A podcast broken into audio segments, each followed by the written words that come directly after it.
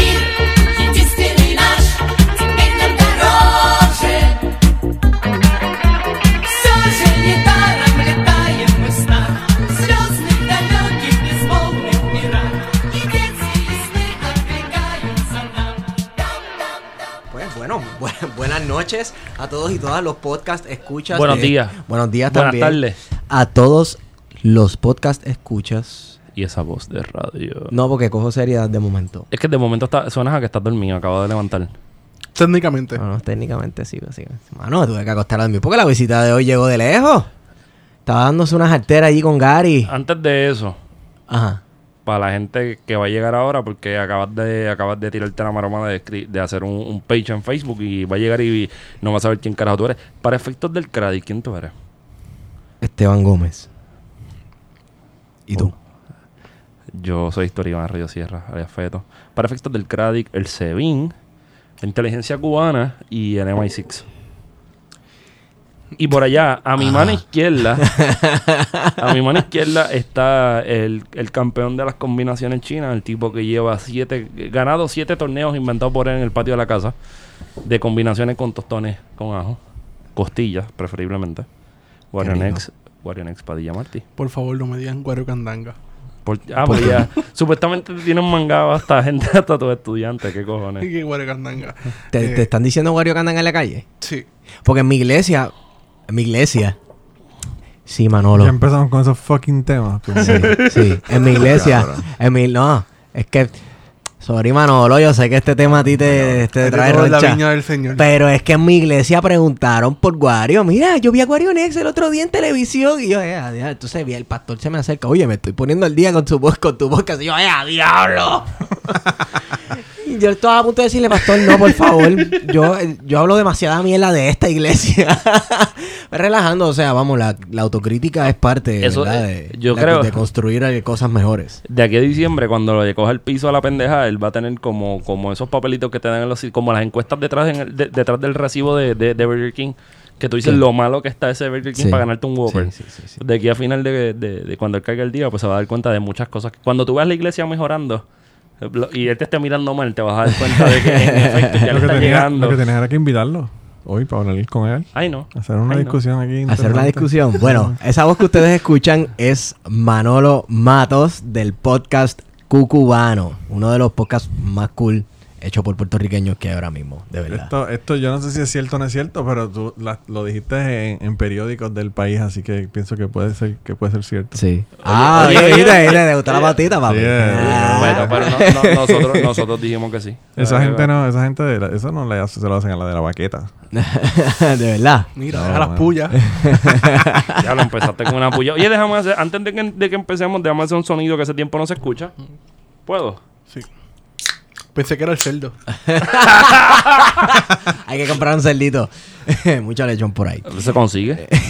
anyway, anyway, Manolo, eh, estabas en Ponce. Que es la que hay. Ponce. Bueno, está. Pues, ¿cuándo tú llegaste? Estás de tour, para Yo llegué ayer, yo llegué ayer. Mis hermanas están muy molestas porque no han hablado conmigo todavía. Pero yo llegué ayer a las 12. A las 5 grabé con Chente. Ajá. De 8 a 1 de la mañana grabé con De La Baqueta. Diablo. Coño, ¿y ¿no Eh, comiste comida china? Fue otro... No, no, pero eso es lo primero. ¡Eh, eh! Estás loco, mano. Duro. Paré en un sitio que se llama Conciencia China. Yo no sé qué carajo significa. eso. Confianza. Confianza. Confianza China. Confianza. Supuestamente está overrated. Me han, me han dicho porque están... Yo no sé, a mí, yo... ¿Te gustó? Comparado con lo de con el arroz amogollado de los chinos de Kentucky. Sabía a gloria, cabrón. O sea, sabía que- a gloria. Espérate un momento. Tú llegaste de Kentucky y lo primero que tú hiciste fue comer comida china. ¿Qué comiste? Yo generalmente lo que ocurre es que mi hermana me espera con el, los chinos en Ah. el carro. ¡No joda! Pero ella vino con el esposo y el esposo dijo, no, no, ir, nos comemos allí. Entonces me llevaron allí. Durísimo. Pero tú ves, o sea, la comida china Es comida puertorriqueña. es comida puertorriqueña. Ah, no, tuvimos... Tu nostalgia por lo tostones- puertorriqueño. tostones al ajillo y toda la... Claro, o sea, es que, es que eso yo no sé qué le echan, si es craco, qué carajo le echan, pero... Yo sé yo no lo he que comido es. chino como ese en ningún lado, mano. Yo sé, yo sé lo que es. es. es como si tú te dieras una borrachera porque te levantaste con... Es el monosodio glutamato ese que le echan. Por mi madre que esa sal es adictiva, mi hermano. Tú te comes una combinación china, te acostaste a dormir, dormiste como cinco horas y te levantaste como si tuvieras un Está hangover. cabrón, está cabrón. Te- De- brutal. deberían echarle eso a los libros de historia de los chamaquitos. Pero este tipo está hablando de MSG con, químico. No, no era good idea. No. es tan malo como la gente piensa. ¿El qué? ¿Cómo el que MSG. Tú eres biólogo, ¿verdad? El MSG. Yo estudié... Eh, bueno, te, te puedo hablar de background. Yo estuve en la UP Ajá. y estudié en el programa de ciencias ambientales en la UP con Molinelli. El que está hablando Que ahora de que se... que Está de moda ahora. Sí, está que súper de moda. Sobrevivió hasta un tiroteo. ¿En serio? Me metieron cinco tiros. Estuve en intensivo y se la vio bien. Molinelli se pasa en, la, en Cabrera los sábados degustando los sándwiches allí de... Yo pensé que era comiendo barros con tocino. la cabrera, qué memoria. Cabrera. Me so- mencionaste la cabrera y me dieron ganas de estudiar en la UP otra vez. De Molinelli yo, yo te tengo historias que yo no debería hacer en este lugar, pero las voy a hacer como quiera. Porque yo soy de. Cucubana que se joda. Uy, uy. Eh, Molinelli, yo fui donde Molinelli. A mí Molinelli yo tenía un love and hate relationship. Porque mi hermana, él la conocía porque mi hermana era la directora de el- eh, la Comisión de Terremotos en Puerto Rico. Y Molinelli se creía que era el dios de los terremotos en Puerto Rico. Entonces, pues no le da crédito a nadie, ¿entiendes? O sea, él, él era de la hostia. Y él era parte del, del board y toda la pendejada, ¿verdad? O sea, pero pues. Y entonces, como él me conocía, pues él se creía que, que yo, que yo tenía que hacer más trabajo que el resto de los estudiantes, ¿entiendes? Ah, entiendo esa y entonces, en un momento dado, yo fui a pedirle una firma porque yo quería coger un curso de manejo de parques marinos en las islas de Turcos y Caicos. Nice. Originalmente yo iba a ir para Australia. Pero el director del programa de Australia era, es un programa con una, una universidad que se llama School for Field Studies, que es de Boston. Sí. Y pues tienen diferentes centros en lugares, de- en lugar- diferentes lugares, depende de lo que tú vayas a estudiar. Vas a estudiar wildlife, te vas a Kenia, vas a estudiar mamíferos marinos, te vas a Costa Rica. Tienen un montón. Y pues tienen uno en Australia que era de, de manejo de parques marinos. Y ese era de 45 días. Yo iba a estar allá en 45 días buceando en el Great Barrier Reef. Mm, Y el Cuando director, existía. Cuando existía, exacto. Claro, cuando existía. eso, eso fue mucho tiempo atrás. Eh, y entonces el director se rompió, se rompió un brazo y tuvo, obviamente lo operaron allá y toda la cuestión, pero tuvo que venir a hacer unas terapias, unas cosas adicionales en Estados Unidos y cancelaron ese programa ese verano. Y entonces yo dije, pues mano, el otro de, de manejo de parques marinos ahí en Turks and Caicos es más que 30 días, pero pues voy a hago ese porque realmente lo que me interesaba. Yo entendía que el programa de ciencias ambientales de la Universidad de Puerto Rico, la pata de la que cogía era manejo de recursos marinos. Tenía una clase de manejo de recursos marinos que yo la cogí y era una mierda en comparación con la clase que yo tomé allá en Turcos y Caicos. Ajá. Y entonces yo fui a donde Molinelli a pedirle que me diera una, una carta de recomendación. Obviamente eso es lo que hacen esos cabrones. Claro. Y me dijo, ¿para qué tú te quieres ir para allá? ¿Por qué tú no te pones a trabajar con, con qué sé yo qué programa que hay aquí en el Yunque? Que sí, que sí, que yo le dije, porque me interesa. Los parques marinos no me interesan los rainforests. ¿Tú me entiendes? Es como que una Claro. cosa totalmente Ajá. diferente. Y entonces, el muy cabrón, yo iba toda la semana a pedirle la carta que la enviara, que, la enviara, porque me la estaban pidiendo. Y él la envió dos días antes de que se venciera el plazo para enviarla. Y eran en Turks y Caicos. Y era en Caicos. Turcos y Caicos. Y entonces yo, eh, pues la enviaron y me aceptaron. Y fui al programa. Pero por poco me quedo fuera por culpa del cabrón, tú ¿sabes? ¿Tú crees que lo hizo Y de yo- maldad? Yo, no entiendo como una persona, mano, tú le puedes decir, mira, quiero estudiar, quiero hacer algo adicional a lo que estoy haciendo. Ajá. Y te, y te, dan, te ponen 20 mil trabas para que tú lo hagas, ¿entiendes? Yo juraría que tú ibas para allá a hacer una cuenta offshore a lavar dinero. No, en Turcos y Caicos lo que, lo que hay es pasto. Ah, pues pero Está eso pero- pero- también. Está ¿no? chévere. Allí es donde, allí es donde paran todos los... Tú yo, llegué, yo llegué a Turcos y Caicos. Para Empezar tuve que ir a Miami, yo no sé por qué puñeta. Porque Pero- para ir al Caribe tienes que ir a Miami. Por eso, pues yo fui a Miami, regresé a Turcos y Caicos. Y de Providenciales tú vas a South Caicos, que era donde yo estaba, que es un avión que... Como los de aquí para Vieques, una cosa bien pequeñita. Un- eso es un mosquito. Tierra de nadie. Que Cuando lo yo prenden voy- con una cuerda de trimmer. con- Así mismo. el tipo iba y le, le jalaba el, el aspa. Exacto. Y era- El avión así en el aire. Y entonces, pues yo iba llegando al sitio. Cuando yo iba llegando al sitio, veo un fucking avión en los san- en, lo- en, en- en el área donde el agua en low tide estaba como una como un pie, dos pies de profundidad. Había un avión ahí encima, en, en la arena. En Callao. Como, diría yo, como media milla antes de llegar a donde está la pista, que era en la isla como tal. Diablo. Y yo digo, esto no se ve muy bien. Esto, esto es una, una imagen que tú quieres ver cuando tú estás llegando a un aeropuerto. Claro. Y, y entonces el, el- parece que el, el tipo, todo el mundo le pregunta la misma mierda y el capitán dijo, no se preocupen, ese avión, el tipo lo hizo eso para cobrar el seguro, que sí, que sí, ok, el tipo está preso ahora mismo. Ese es el segundo. Wow. Tiró dos. Nosotros pusiéramos en uno de ellos a 60 pies, tiró el otro.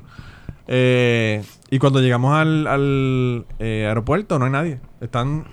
Eh, la, la- la torre de control tenía paneles en los cristales. So, eh, eso no podía ni ver quién estaba aterrizando, Ajá. nada, nada. Y la gente era como que pasa, pasa por ahí, pasa por ahí. Eso fue antes del 911. Eso pasa por ahí.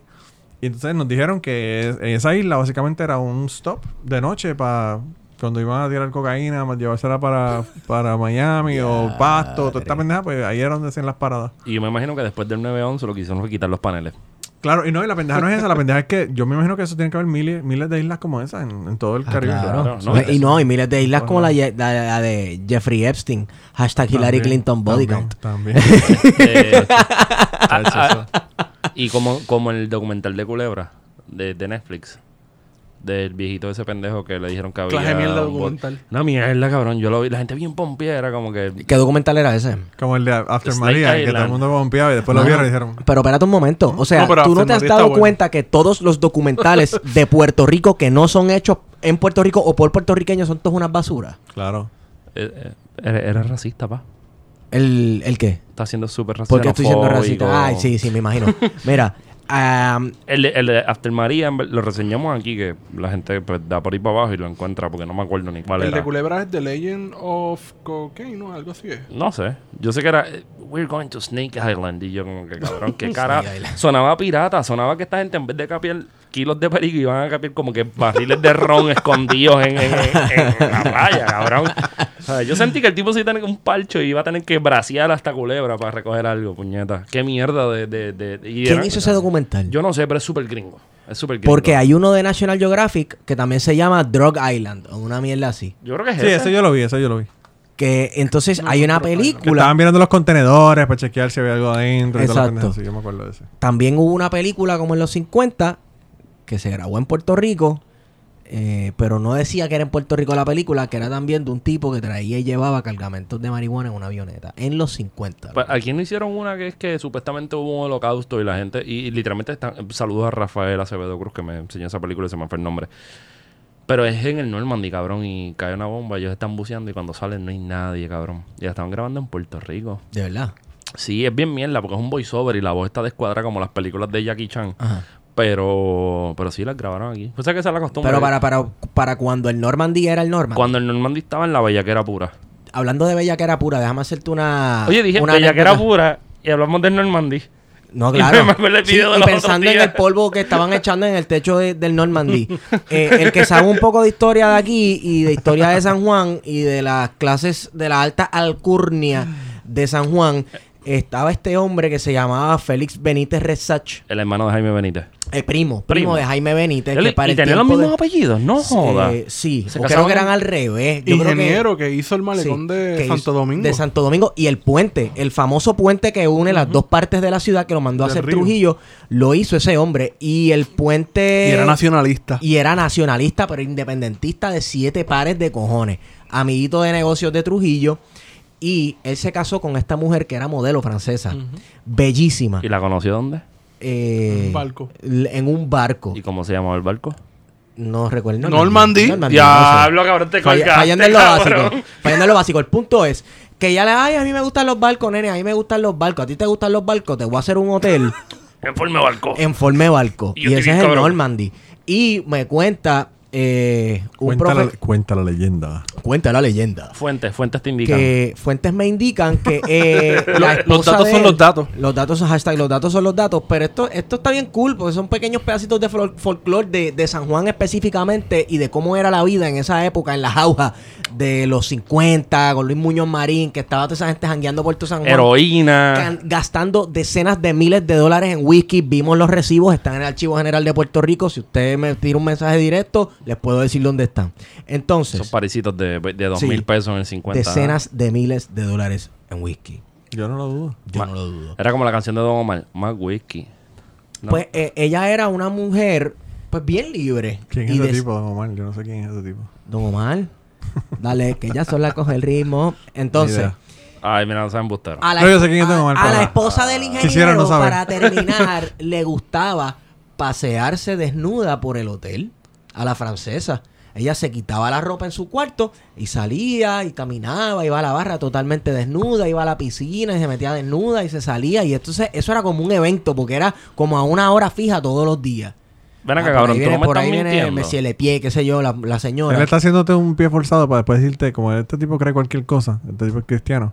Te va a decir, te va a decir que la tipa se murió, la tipa se murió y ahora en el Normandy ella sale de. Te sale una francesa desnuda, se va a llenar el No, norte. yo, yo pensé que, yo, yo pensé que este me iba a decir algo así como que, y de esa francesa sale la canción de Fiera La Vega. No, no, no, no, no, no, no. Es que una persona, un profesor, me, me estaba contando eso porque él conoció personas, obviamente mucho más viejas que él, que iban al Normandy en ese tiempo y lo vieron. Y que de hecho uno de los cuartos del Normandy se encontraron unas, entre unas pertenencias, unos rollos viejísimos que los revelaron y, ¿sabes? Re- mostraba un montón de cómo era la vida de todos esos bohemios y toda esta gente de la alta alcurnia que se pasaba allí Muñoz Marín metiéndose heroína. Probablemente fumando grama, metiéndose heroína, inyectándose marihuana. Y estando marihuana.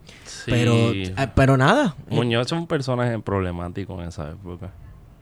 Bueno, y, la- y en la anterior Sí, también. sí. Pero es que, es- ¿sabes? Si tú eres un hipster que te mudas a Nueva York en los Roaring Twenties a estudiar en la universidad, loco, te vas a meter hasta el dedo. O sea, vienes y Sí. es un nene de papá y En viene con la Greenwich fama de esto. Out of all Exacto. places. Exacto. ¿Sabes? O sea, Eh, lo vas a hacer. No, cabrón, y que, y que si tú naces, si naces en 1898 y tu viejo muere como en 1916, cabrón. No me digas eso, cabrón, que eso, eso- esa es la historia de mi vida. Ah, diablo. Ah, Pero no eres Muñoz. No, no, no, yo no soy Muñoz. Pero Yo Muñoz. soy de una familia pobre de Utuado, yo no. pero yo imagínate. no y, una y- y- familia. y vamos a eso, que los otros días tiraron un Vale, mensaje. güey, y- vine con mi hermana, no quiso hablar en el programa de Gary Gutiérrez, ni nada, pero mi hermana trabajó en ASDA y te puede hablar de toda la cuestión del tabaco, que entonces, ¿te acuerdas que estamos Sí, hablando de eso? Seguro. Pues toda esa pendeja ya la sabes. Estábamos hablando de eso cuando venimos por ahí. Tabaco. Este, pero si tu, si tu Bueno, viejo, acuérdese, Tabaco utuado. hay que, hay que reconocer también, o sea, por ejemplo, y esto es como una nota al calce bien pendeja, pero cuando se muere toda esta generación, que eran los duros de finales del siglo XIX y principios del XX, qué sé yo, este Muñoz, Barceló, José de Diego, que se muere en el 18. Bueno, eso da paso a la generación del 30. Exacto, Ah, pero Enrique. entonces ahí tú tienes que un tipo como Muñoz está por ahí bebiendo jon y pasándola cabrón y de repente es como que wow, tú puedes meterte en la política. Qué cosa más cabrona, ¿verdad? Como Pero es que- Pero perdóname, ¿qué político de Puerto Rico no ha pasado por esa misma historia? Ricky, Son unos locos anormales. Pero es- sí. Están matando gente, pasándola por encima a, A los a- a tinglares. los tinglares y todo. Entonces después dicen, oye, pero Pero es hijo de político. mi, mi apellido es Rosselló. Yo no, yo no. ¿Qué fue esto? Exacto. mm, Es cierto. Manolo, vamos, vamos a hacer como que un recap. ¿Quién es Manolo Mato? No, porque yo quiero hacer ese recap basado en el comentario que tú me dijiste que yo soy cristiano y me, lo, me creo cualquier mierda. Sí. Mira, se ofendió. No, no, no, no me ofendí porque La puya. automáticamente pensé en el podcast a teorizar, de- Sí. que sé que formaste parte de ese podcast. Eh, yo creo que tú fuiste uno de los primeros podcasteros serios en Puerto Rico, si no me equivoco. Serio. Serio. Serio, serio, no- serio, No, sé serio. de serio, pero realmente yo lo que hacía era joder en ese podcast. Hablábamos de temas serios, pero Sí, sí, mi, sí. Mi, mi rol era hacer el tema un poco más agradable Ay, para que la gente mío, escuchara me, el podcast. me identifico contigo. sí, porque es que, mano, tú sabes, tú, tú te pones a hablar muy serio y la gente se, Es cierto. se desconectan, se desconectan. Eh, pues yo empecé en octubre de 10 del 2010, así que hace mucho tiempo que llevo aquí, pero yo antes, antes de mí estaba eh, en Profundo. ¿Tú, Mm. has escuchado en Profundo? No, no escuchaba en profundo. Mano, de verdad que muy parecido a este podcast. Muy, muy parecido a este podcast. Y me encantaba, me encantaba. Eh, Ah, pero este, no razón- te, este no te encanta entonces. Está No, bien, no, no, está no, bien, no. mira, va, apágate ahí. No, no, a lo que me refiero es Ah, que me da pena el hecho de que no esté ese podcast ya. Coño, pero van 10 años, ¿no? Bueno, Casi. casi. Bueno, pero yo quiero en 10 años seguir metiendo. sí, pero la cosa ha cambiado mucho. La cosa cambia De 10 mucho. Ah, no, acá. claro. Ahora hay un chorro de mediocres en el podcast. Pero eso... Diablo, cabrón. By the way, segunda vez que lo digo para que se den cuenta de que no fue un, no fue un error en- cuando dije eso de la baqueta. Que dije... O no sé si le fue conmigo o con Chente. Ah, ahí te grabado tanto porque que no me acuerdo en cuál fue que lo dije. Pero en uno de los podcasts que va a salir las próximas semanas yo lo dije. Y yo dije, o sea, realmente hay, hay un montón de podcasteros. Y no todo, tiene, no todo el mundo tiene el carisma, conocimiento, interés de hacer podcast. ¿Y qué tú crees que es lo que se requiere para Lo que se requiere podcast? primero es tener los cojones de tú hacer un fucking podcast semanal. Y tú dices, voy a hacer un podcast semanal y todas las semanas salen el podcast. Este es el tercero. Y si vas a Este- hacer... este es el Este es el tercero de esta semana. Yo estoy muerto. Mira, No, hemos te- mira, aquí hemos tenido momentos que los tres nos queremos matar aquí adentro. Y Está no nos queremos ver. Y nos sentamos aquí y se graba, puñeta. Está bien, pero... es- y ese es el problema. Ese fue el problema que tuve con aterrizar al principio. Yo tenía Ah. gente que no estaban conmigo, ¿entienden? Tú, tú no puedes hacer un podcast con gente que no... Que realmente, ¿sabes? Pues, llegué o no llegué, tú sabes. Eso es como que dando culo. Sí, eso sí, no se puede. sí. Por eso es que ahora... Cuando yo decidí irme de autorizar, que la razón por la que me fui fue porque me, me hastié de malas noticias. Con la, después de Trump yo me hastié de malas noticias, no quería oír más, no quería oír más de, de violaciones de niños, no quería oír más de nada de esa mierda que, que, Sí. nos- que- toda la mierda que siempre pasa con la cuestión religiosa que, que Sí. son malas noticias en, en su mayoría. Y entonces, pues yo cuando yo me fui y decidí dejarme aterri- dejar de aterrizar, yo lo dejé porque yo estoy contando con Ángel, Blanca y Kirkian, que son tres personas que son cabronamente consistentes. Decíamos, vamos a grabar los domingos a las 9. O después empezamos a grabar cada dos semanas.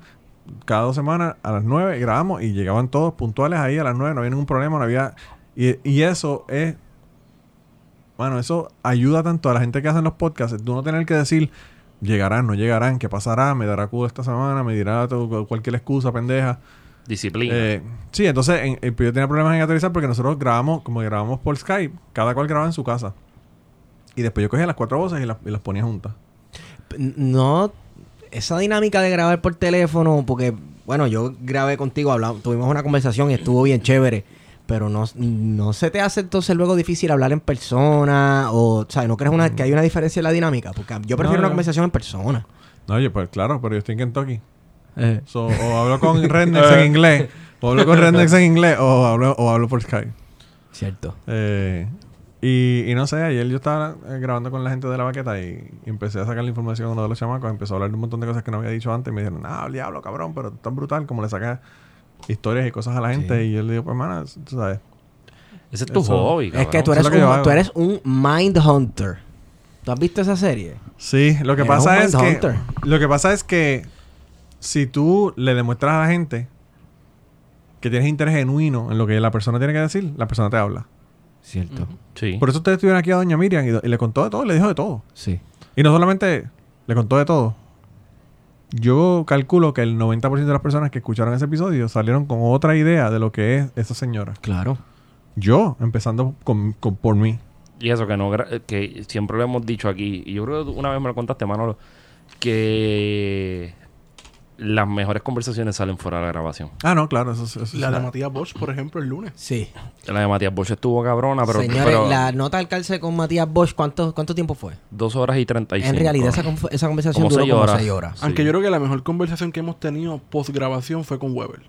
Oh, Con Weber, diablo, qué sí. Duró como hasta las conversación tres de la mañana. Sí, señor. Sí, estuvo cabrón también. Eso- eso. Porque Weber bueno. habló una cosa aquí, pero de repente entramos en confianza y se abrió de una manera que uno dijo, wow. Sí. Y siguió por ahí hablando, ¿Y hablando. por y qué, hablando. por qué tú crees que yo hablo con la gente un rato antes de empezar a grabar? Ah, nosotros también Sí, hacemos nosotros eso. Y la otra cosa, sí, y la otra sí. cosa también es que cuando tú hablas con una persona, eh, si tú le dices, tú haces el intro y toda la pendeja, que yo eso lo hago, pero bueno. Que bien, Eh, es bien no, debería, no debería ser el intro.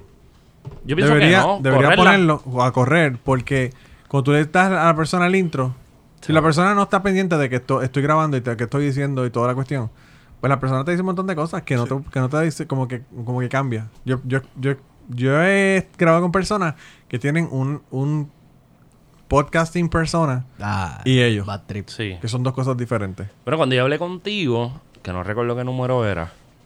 Yo no sé. Yo no recuerdo. Yo sé que los coquíes estaban bellaquísimos en casa. Cabrón, aquí hay más coquis que en Utuado. aquí es donde, aquí al frente de estos edificios. Este. Lugar clandestino, por Lugar favor. sí, clandestino, clandestino. No sí, está sí, en sí. algún área de San Juan que no se sabe cuál es. Mira, y, y Ya saben que hay coquis, por lo menos. Sí. Exacto. son muchos sitios. Puede, puede haber o no una pantera. Sí. Es cierto. Sí. Porque es aquí cierto. uno nunca sabe. Cuando Nunca aparece sabes. una pantera. Sí. este, y cuando grabé contigo fue como que recuerdo que está, hablamos un rato mierda y seguíamos hablando y recuerdo que te dije como que, pero ¿cuándo vamos a grabar? Ah, pues dale, empiezo ahora. Yo voy a tirar el intro y, y fue bien creepy porque literalmente tengo a Manolo en el teléfono y está haciendo el ID del podcast y yo acá como que, ok, esto es raro, pero es normal, tú estás acostumbrado a esta mierda, pero es como que Sí. el, el proceso tras el telón, ir conociéndolo cómo se monta, porque llevo escuchando a Manolo, qué sé yo, desde No, hace y como yo, tres o y yo lo he cuatro pensado, años. yo he pensado, yo he pensado eh, hacer eso después, como un montón de gente lo hace. Sí. Ah, montar, montar una intro tú después hacer una grabado. intro después y decirle voy a hablar con esta persona. Eso ahora mismo lo voy a empezar con Chente, porque con Chente yo empecé a hablar y empezamos a grabar, grabamos una hora y media y nunca hice la intro. Incluso como a los 25 minutos me dijo, bienvenido a Gallimbo Studios. y yo como que, "Hmm, ok, whatever. Es, co- es como, Bienvenido a Jimbo Studio. es como, Así mismo. como, a- como ahora, como ahora que vamos para los 25 minutos y vamos a darle un poquito de rewind.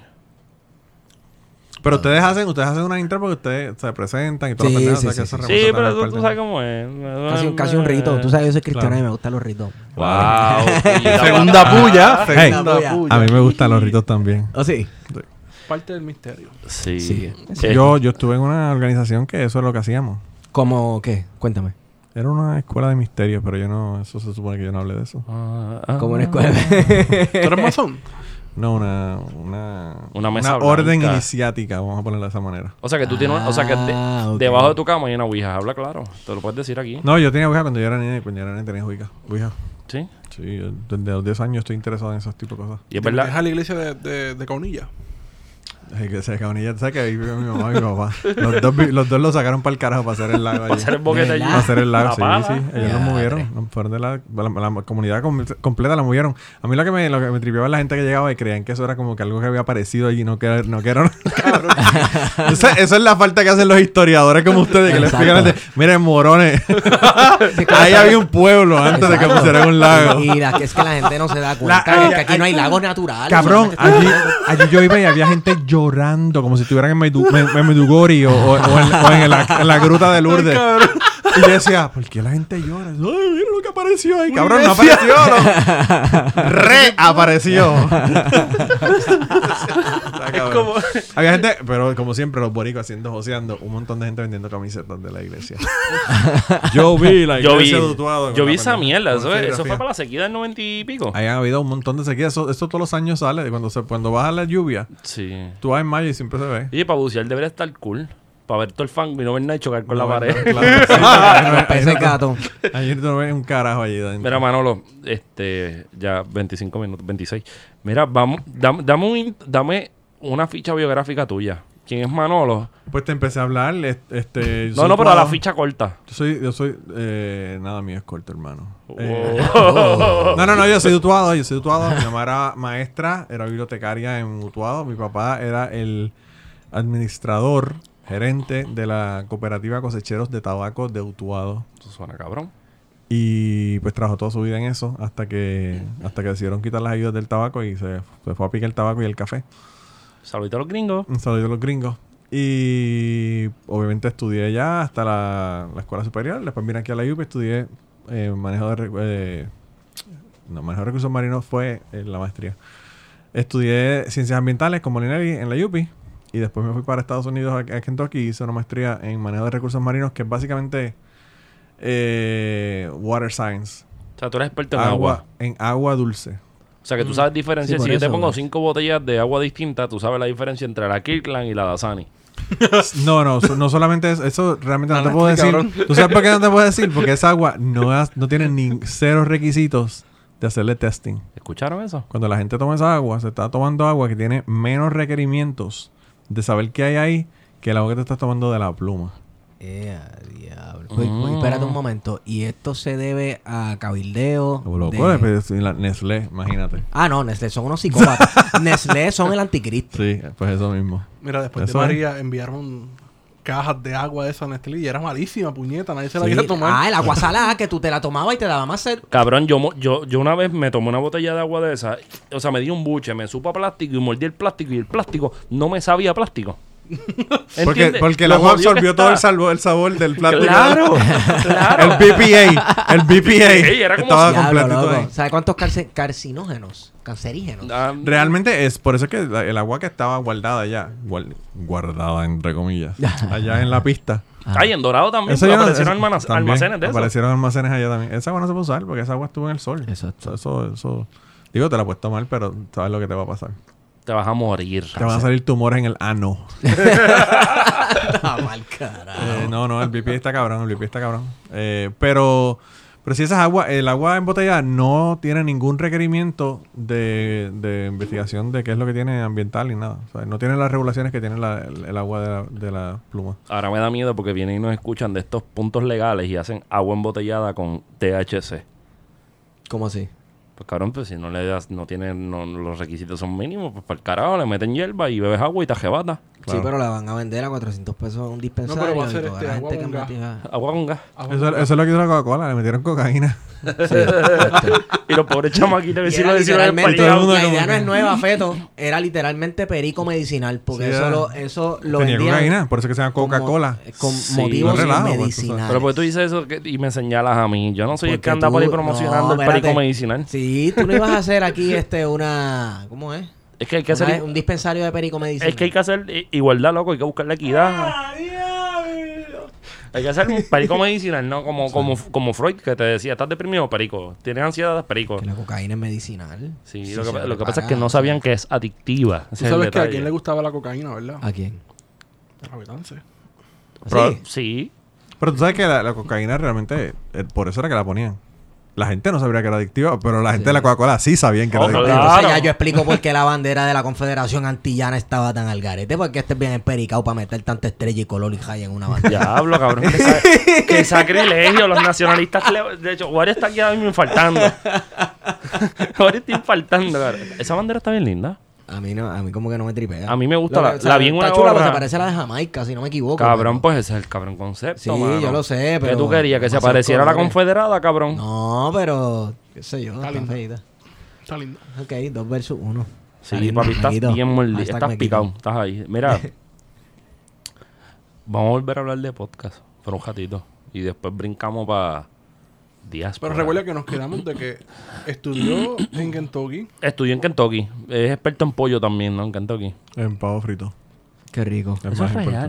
importante. En, verdad tú haces eso. O sea, tú eres como el, el pavón roca. No, no, no, todo el mundo hace pavo frito. Ya, eso no- la gente no, ya no come pavo pavo, frito asado. deep, deep fried. El pavo completo. Y como empanado. El o- pavo completo como le hicieron a Juana de Arco. No. Arco la quemaron, pero parecido. quemaron, exacto. Parecido, parecido. Wow. Como Pero le tiene- hacían a la gente que iban subiendo, subiendo por las paredes de los castillos en la, en la, en la época medieval así. Así quedaban más o menos. Esto es otra bulla para mí, por si acaso. Sí, sí. si no la cogieron. eso fue antes de la reforma protestante. Yo no tengo nada que ver con eso. Sácate de tres. Esa, esa te la tengo que dar. Esa es, es verdad, es buena, esa es buena. Pero eso, tú, tú, tú tienes los cabrones guantes estos que te llegan hasta el hombro. No, no, no, eso es realmente relax. Eh, mi freidor, lo- lo- hay freidores de pavo que son eh, de gas. Ah, porque vienen unos freidores especiales para esta pendeja. Ah, claro, claro. Pero es que tú, ¿cómo tú vas a meter un pavo? ¿En dónde caro tú vas a meter un pavo, loco? ¿Qué sé yo? Un invento No sé, gringo No, meterlo en un deep fryer. no En, te- en un air fryer. Pero eso es muy Los Ángeles para ti. No, eso. eh, probablemente no sabe igual, ¿sabes? Probablemente sabe mierda. Provoca un apagón. ¿Y cuánto Eh. se coge un, un cabrón pavo friéndose? Se está a 4 minutos por libra. 35 a 55 minutos. No está mal. No está Loco, es una que está cabrón. Eh, te digo, gente. Yo, yo acabo de fucking pavo con, con todo el mundo. Gary Gutiérrez, acabo de hablar de él con pavo. Todo el mundo me pregunta la misma mierda. O sea, que los- y venden, venden una freidora de pavos por internet, por Amazon. Hay freidoras de pavo y tú las compras donde quieras, desde Walmart hasta por internet. Eh, básicamente un- Aquí voy a poner un pip. Desde pip. Ajá. una hornilla eh, de gas Ajá. con, con una- un cachajo gigantesco adentro, al, fl- a mí arriba. Y entonces ahí tú pones el pavo y obviamente tienes el- el- la, la llama caliente del aceite ahí adentro y tú tiras el pavo. Pero tienes que medir porque no puede. Tiene una, tiene una marca porque la pendeja es que si, si se te va por se encima... Ajá, y se prende fuego y se jodió todo, sí. cabrón. Y sale por las noticias. Nosotros nos pasó eso, de parecía, pare- yo eso estaba comentando a Gary, yo no sé si en el podcast o fuera de después que cuando fuimos a comer, pero él estaba comentando que un, un pana de nosotros en el, en el, en la estación biológica de la universidad decidieron hacer una fiesta y él decidió hacer un pavo frito y le puso demasiado aceite y cuando hizo la pendeja, la pendeja cogió, cogió fuego. y cuando llegaron los maestros el lunes dijeron, ¿qué carajo pasó aquí? Aterrizó un ovni, ¿qué puñeta pasó aquí? Porque esto es en el fin de semana los maestros estaban en el carajo, ellos ni sabían que estaban, que podían haber quemado el sitio completo y no se habían dado ni cuenta. Tengo curiosidad, ¿con qué se comen el pavo? El pavo, pues. Con no, ¿Con whisky. arroz o una papa majada? no, no, ellos tienen dressing. Dressing es eh, una mezcla que hacen con. eh, con chicken broth o con los drippings del pavo. Qué y, te, y cogen cornbread y pan. Ya, eso es súper redneco. Sí, bien cabrón. Eh, Eso es súper redneco. Que es como relleno. El relleno que venden aquí, pero, Sí, pero sí, mucho sí. mejor porque no, no es solamente O sea, pan. que hacen una melcocha con toda esa grasa y todo ese pan y la, la empujan por para dentro del pavo. Por eso, pues ellos lo hacen fuera. Y rico. entonces eso, obviamente, papa majada, eh, vegetales, este... Qué triste. Vegetales que no son ve- veganos ni vegetarianos, porque tienen un, un canto de, de- de jamón en el medio. Ah. Como un Eh, carajo. O sea, ya está Monsanto le mete jamón a lo- al maíz. No, mano, no, ellos no lo, no lo meten, pero nosotros sí se lo metemos. tú tú hazte, hazte unas habichuelas tiernas, relax, Ajá. y hazte unas habichuelas tiernas, le tiras un cubito de, de, de, de jamón Ajá. Y un pedazo de jamón, o, o cantitos de jamón de este de jamón de, de, de cocina? cocina. Oye, ¿no has llevado ya el, el, el- el evangelio del jamón con piña? No, allí no se hace esa pendeja. Tú, tú sabes que eso es idea millonaria allí. No sé, porque esa gente, los jamones de Kentucky, ajá, mano, Ah, no, tiene que ser un jamón de lata. uno puede, uno puede, eh, De Dinamarca. uno puede insultar Sí. a Kentucky y decir lo que uno quiera de Kentucky, pero los mejores jamones del fucking mundo están en Kentucky, cabrón. De verdad. Esa gente son unos maestros haciendo jamones. O sea, curando carne y, y- Bueno, es que la comida sureña también, un, Está montón brutal. de carne. Está brutal. Y es, y es grasosa como la de aquí, mano. De verdad, la gente habla mierda de los rednecks, pero los rednecks son la gente de Puerto Rico también. Sí. Los rednecks tienen cinco carros y solamente uno funciona. en el patio. La gente de los rednecks y los boricuas tienen tres perros en el, en la- en el, en el patio de la casa. Este, hay un montón de cosas que son bien similares. Pero es que te- en común tienen el nombre, que aquí se le dice jíbaro a esa gente y se convirtió en un término clasista, jíbaro. Claro, y redneck claro. es, un, es un término totalmente clasista. Redneck es la persona que trabaja todo el, a- todo el día afuera en el campo y el cuello, la parte de atrás, se le pone colorado porque se le quema con el sol. Pero eso no es blue collar. No, no, no, no, no, eso es redneck. Sí, hay dos, hay dos, es- está esa y había otros que eran la gente que estaban luchando en las Apalaches. En las minas. que, no, la gente que estaban peleando en las Apalaches que se ponían unos, unos, eh, unos pañuelos Sí. rojos. Pero eso, eso no es la guerra de los Apalaches, que era una guerra de obreros contra policía privada, los Pinkertons. Hubo unas rebeliones en unas minas. Sí. Y los dueños de las minas decidieron enviar eh, una guardia privada que era similar a los Pinkertons, si no eran Pinker- Pinkertons. Eh, que los Pinkertons era básicamente un ejército privado. Y hubo una guerra de obreros, obreros contra guardia de seguridad de una corporación. Y esto acaba de ser un fragmento historiográfico de Historia del Sur de los Estados Unidos Claro. con Y, todavía, y todavía están peleando porque esto tienen un montón de, de resentimiento con la cuestión. Sí. O sea, eh, Ah, yo pensé que ya ellos se habían abrazado después de 1865. No, man, es que esa gente la tratan como mierda realmente. Esa gente, el, el trato que, que le dan... a- Yo, yo por eso es que no entiendo cómo la... Ahora vamos a entrar en política. Yo no Sí, entiendo sí. cómo la gente puede votar en contra de sus intereses. Y lo hacen en todos lados, porque Sí. aquí es igual. Bendito, aquí sobra eso. Aquí es igual, claro. Y en, y en Estados Unidos es la misma mierda. La gente que están jodidos, que no tienen derecho, que están allá metiéndose a la mina, que mueren de Black Lung y toda esa mierda, son la gente que son más pro los cabrones que me están clavando. Sí. Pero Y- debe haber una lógica Pero- de eso, ¿no? Bueno, es, es que la derecha estadounidense, como son gente también que son religiosos y son bien conservadores en muchos casos, la derecha, esa es la carná que les tiran. Entonces, cuando se supone que ellos estén votando por partidos pro derechos labora- laborales, pro trabajadores, etcétera, ¿por quién votan? Pues Make America Great Again. Pero Claro. que, que- y también yo creo que, y perdona que te mate la línea, Manolo. Yo, yo pienso que, que una de las cosas que es bien interesante sobre el resurgimiento de la idea del, del MAGA de Trump, ¿verdad? Make. America Great Again, como tú dijiste, es que se ha dado una mirada media nostálgica y con mucha desconexión con la dinámica económica del planeta entero por parte de estas poblaciones medias y pobres de los Estados Unidos. Pero no es culpa de ellos, tú me perdonas. Bueno, a lo que voy, déjame terminar.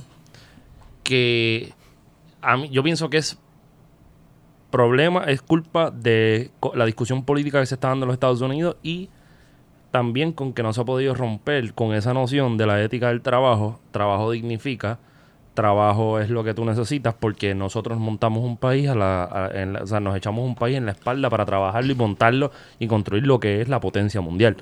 Porque son las O mismas sea- contradicciones del neoliberalismo que dio paso al Tratado de Libre Comercio y que permitió la des- desindustrialización de regiones de Estados Unidos y que ahora esta gente dice, pues mira, nos han abandonado el gobierno federal, los sindicatos nos han abandonado, Sí. pues necesitamos cerrarnos, Cerrarnos al mundo y producir nosotros lo que vamos a consumir. Un discurso bien nacionalista. Y es súper nacionalista, pero por ejemplo, qué sé yo, yo lo veo en los instrumentos, que es más fácil para mí, ¿verdad? Porque es algo que puedo ver la diferencia. Un instru- una Fender construida en México te cuesta 500 dólares. Por decir un número, ¿cierto, Esteban? Por ahí. Sí, sí, por ahí. Y Mucho una- más barata que una en Estados Y Unidos. una hecha en Estados Unidos, el precio empezando 1100. está en los 1100, ¿verdad? 1200. Y entonces, yo, eso se puede extrapolar hacia otras cosas. Por ejemplo, los, car- los grandes, las grandes automotrices estadounidenses, la producción de sus carros son diseños estadounidenses, pero se producen en el carajo. Y en México, hasta en México también. En México, por ejemplo, mi carro es estadounidense y fue producido en Rumania. Está bastante cabrón que un carro estadounidense se haga, se haga- se haga en Rumania. Eh, pensando en cosas más simples como una nevera. O sea, Samsung, LG, son mogules de, de la tecnología que parten de Corea. Y una nevera hecha en Corea, diseñada en Corea, hecha en México o en Brasil o en el mismo Corea, te sale una mierda. Pero una nevera hecha por un trabajador o trabajadora estadounidense con un cierto standing, digamos, de beneficios marginales, salario, qué sé yo. Exacto. Bueno, una nevera que te puede costar... Maytag. 800. Maytag, de hecho, por ahí era que iba. Maytag, Frigidaire, que la gente dice que son unas mierdas, pero pues por esa línea, No, pero LG no puede ser más mierda que las LG, cabrón. obvio. Pero, Sí, pero hay- hay un ¿cuánto te detalle. cuesta una nevera hecha 100% Ah, bueno, claro, sí. made in Sí, pero hay un montón de cosas que son así y un montón de cosas que no son así. Claro. ¿Tú sabes dónde Porque están tú sabes mejores? cuánto, cuánto más te sale un iPhone construido en, Ah, en no. los Estados Unidos que uno construido en China. Por eso, pues depende del uso que tú le quieras dar. Porque ahí yo creo que hay una. La gran diferencia entre un teléfono y una nevera es el. Eso tiene un nombre en economía, este, eh, la cuestión de la obsolencia. un Obsolencia teléfono. programada. Exacto. Una, nevera debe durarte 5 o 6 años en buena condición, 10 en tirando el chicle. Pero un teléfono, a los 2 años, tú- al año. Claro, pero no, pero no es el, el asunto no es ese, el asunto es que un, un iPhone construido en China te vale 20, 25 dólares menos que construido si se hubiese hecho completo en los Estados Unidos. Ensamblado y toda la pendeja. Porque el, el iPhone, por ejemplo, es, es un high-tech Item. ujú. No es como una nevera. Una nevera, los componentes de una nevera los puedes hacer en cualquier sitio y son baratos. Claro. Eh, entonces, como todos los componentes de un iPhone son tan caros, pues realmente el ensamblaje es un, un, un por ciento bien mínimo del costo de ese iPhone. Sí, es al revés. Y lo que está cabrón es que yo, yo le digo a la, la gente me dicen, eh, yo cuando le digo esto a la gente en Kentucky, la gente me dice, yo, yo prefiero pagar 20 dólares más y que se haga aquí el, el teléfono a que se haga en China o que se haga en otro lado, ¿entiendes? Eh, pero pues es como, como todo, mira, cuando, cuando el cabrón de papayón, que yo dejé de comer fucking pizzas de papayón desde ese, desde ese día, dijo que si, que si daban Escuchen, el, escuchen. que si daban el Affordable Care Act, él no iba a poder pagar empleo y empezar a a despedir empleados porque no podía pagarle el health care, ¿verdad? Eh, calcularon y dijeron que, que lo que le iba a costar a él era cobrar 3 centavos más por pizza y pagaba el healthcare de los empleados. Wow. 3 centavos, cabrón, por pizza. Esa es la avaricia. Y entonces, tú sabes, Claro.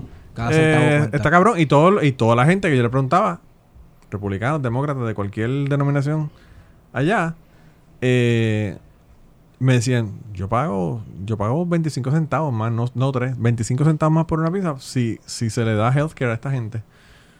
Pero pues a ellos no les interesa, tú sabes, ellos lo que quieren es profit and growth. Y eso no, no puede ser eh, no puede ser forever, ¿entiendes? Pero usted- ustedes estaban hablando de nevera y yo estoy pensando, en cuando fui a Cuba, yo vi unas neveras allí hechas en Estados Unidos que todavía están corriendo. De los 50. O de los 40. De los 40 y los 50. Pero es que yo compré, yo compré para mi casa un calentador de, de agua. El anterior, la garantía era de 15 años. La garantía de este era 5. Wow. Y me dijeron, esto que te va a dar como 7 años de... Así, de- de- acabando de instalarlo, me dijo, no te voy a dar más de 7 años en esto. Y el otro, el otro había durado desde el 2002 que construyeron mi casa, como hasta el 2016, 15, que fue cuando tuve que reemplazarlo. Y entonces el de ahora ya estoy a punto de cambiarlo de nuevo. Es como los calentadores aquí, los Marrey, versus los calentadores brasileños que están sumando al mercado que no dura un mes. Claro, por sí, eso sí, son sí. los calentadores de ducha, esos que se prenden con fuego, no, eso está el garete. ¿Cuáles son? Los que tú pegas Te- ahí Te, tengo, en te tengo una anécdota bien curiosa sobre calentador, te va a gustar. este, Está el garete ya. no, no, no, no, no. Pero, ¿cuáles son esos? Los que, los que son Los Marrey. Una, una, ca- una cajita chiquitita de plástico en la casas. pared. Los que hay en todas las casas. ¿Cuál es el que es una Bueno, porquería? Que tú Los dijiste? de línea, los de línea. Los de línea es lo que habla Manolo. Yo estoy hablando del que va a, A la ducha. que Ah. el cable para afuera. Exacto, que eso te puede prender en fuego y electrocutar. Eso es bien latinoamericano. Ok. Si yo te digo una cosa, yo veo agua saliendo por un sitio y 6 pulgadas de distancia un cable y yo digo, claro. esto como que no cuadra. Pues entonces esto como que no cuadra. a todo el que nos escucha y no ha escuchado el podcast cucubano de, de, de Manolo, tiene que ir a escucharlo porque Manolo se dedica a recoger historias. Y ahora yo te tengo una historia que yo escuché a una señora en mi iglesia contar. Ok. Esto te va a gustar. O sea que en la iglesia, pues hay un tiempo, un momento para testimonios. Como que, ah, pues ahora vamos a tener a fulana que tiene un testimonio. Pues Esa es la mejor parte. la, eh, la mejor parte, porque te- te- un testimonio puede ser, mire hermano, y a mí siempre se me quemaba el arroz. Y a mí nunca me ha quemado un arroz bien. Pero Dios me ayudó y ese arroz me quedó sabroso y comió toda mi familia. Tú sabes, es un testimonio. Sí, sí, sí. Pues, pues- pues fue Dios el que hizo el arroz bien. Pues esta señora cuenta que su hijo se estaba bañando y que el enemigo, o sea, el diablo, El diablo, Satán, claro. Lucifer, atacó a su hijo con una bola de fuego y electricidad que salió de la bañera. ¡Pau! Así que le salió como un fuego del infierno. Y que la fuerza fue tan fuerte que el hijo salió volando y cayó inconsciente en el piso, pero que no murió y eso fue que Dios lo la cobertura de Dios lo protegió. Yo no tenía, te lo juro, yo no te- yo tenía como 13 o 14 años cuando yo estaba escuchando eso. Y, lo- y automáticamente lo primero que yo pensé, eso fue el calentador. Eso fue el calentador. O sea, esa señora tenía algo, estaba al garete, alguna cablería que tuvo contacto con el agua Claro. y algo voló en canto. Pues yo hago eso con todo. Pero Con todo lo que dicen los religiosos, bien, yo lo exacto, hago. pues por eso. Y es, eso es importante hacerlo. Entonces, ahora te digo yo, ¿qué historias al garete tú has escuchado en Cucubano que tengan que ver con religión? Uh, Y con religión y con cosas sobrenaturales escuchan muchísimo. Sí, sí, sí, pero, o sea, eh, vamos. Yo no sé si separar una cosa de la otra. Como que religión. Por ejemplo, la, la gente separa religión de mitología. Yo pienso que esto de Jesucristo, Es los ángeles, es, es- es nuestra mitología. Es una mitología, Eso, es claro. una mitología nuestra. Que también nosotros Claro. le metemos elementos folclóricos locales de aquí. Y Lord of the Rings es una mitología. Eso es una mitología. Basada en otra mitología. O sea, copy-paste de otra mitología. Claro. Este. ¿Qué cosas mitológicas, sobrenaturales que te hayan... Porque yo, sé- yo me imagino que a ti nada te impresiona ya de tanto, Lo que pasa es que, lo que pasa es que generalmente la explicación, la explicación que es más probable es la que es más fácil. Claro. Eh, y yo, yo he escuchado, pero yo esta, esta historia yo la he escuchado desde siempre. Yo tuve una, una maestra de química que estuvo en mi podcast, me parece que fue el podcast número 4, y ese se llama Rebeca Orama. Eso fue como para 1900, ¿qué? Eso fue en el 1991. No, no, no, el, el, el podcast. ah, no, el podcast eso fue hace cuatro años, hace cuatro años. Yo llevo, ya, a- a- cumplí ahora en, en agosto, cumplí, el día 7 cumplí cuatro Ay, años. felicidades. Y entonces, eh, pues nada, ni sabía. El, el- el caso, no sé qué fue uno de estos reminders que te llegan de mierda. Yo creo que fue de cuando abrí la, la- la- el Twitter. O sea que Twitter te dice, ah, esto Sí, sí, esa sí. vaina. Pues, eh, pues ella me- vino y me contó, pero ya ya nos había contado. Yo esta historia la conozco desde que yo estaba en, en grado 11. De que ella se salió de su cuerpo y estaba embarazada de su cuarta hija. Eh, No eran todas hijas, pero Utuado. su cuarto bebé, que era una niña. Eso es utuado, obligado. Y en ese momento ya no, no sabía, eso fue hace muchos años atrás, ya no sabía, no había celogramas, nada, ya no sabía si era un bebé o una nena, o una- qué, qué rayo era el bebé, si era nena o nena. Y entonces ella se salió de su cuerpo y pues ella compartió con su bebé antes, porque obviamente es parte de su cuerpo, eso eran las dos. Compartió con su bebé y la bebé le dijo que se llamaba Laura. Y ella le, puso de nombre a la niña Laura y, sabía que la iba a ser una niña antes de que naciera. Y la niña nació y era niña. Y pues, a esas cosas, yo realmente en Cucubano, ese tipo de cosas, yo no las cuestiono porque independientemente de si esas cosas pasaron o no pasaron, es una experiencia que tuvo esa persona. Exacto. Entonces, ¿cómo tú puedes poner a cuestionar esa mierda, entiendes? Y Ay. cuando yo hice eso, el montón de gente que me estaba escuchando de autorizar, que empezaron a escuchar esto, me dijeron, ¿por qué tu carajo tú vas a ser loco, cabrón? Y yo digo, yo no vine aquí a juzgar las historias de la gente. Ni, a Porque- jugar experiencias personales. Ahora, si tú, si, si tú estás utilizando esa experiencia para coger de pendejo a la gente y Claro. sacarle chavo, Claro. y esos son otros 20 pesos. Saludito a Jorge Rashki. Eso me recuerda cuando hicimos la entrevista con Doña Miriam, que nos cayeron chinches. Ah, sí. Que decían, Ah, no sé. "Pe- ¿por qué no las confrontas? Porque esa es la fácil. Pero no, No es porque que es la fácil, decidimos confrontar, escucharla. confrontar no es fácil. Y no es un Nosotros- con ella va a no, ser no, fácil. pero lo que está ahí. diciendo Manolo, escuchar, porque el deber de nosotros no es confrontar a la persona, porque eso lo podemos hacer por un trabajo académico. Claro. Sí.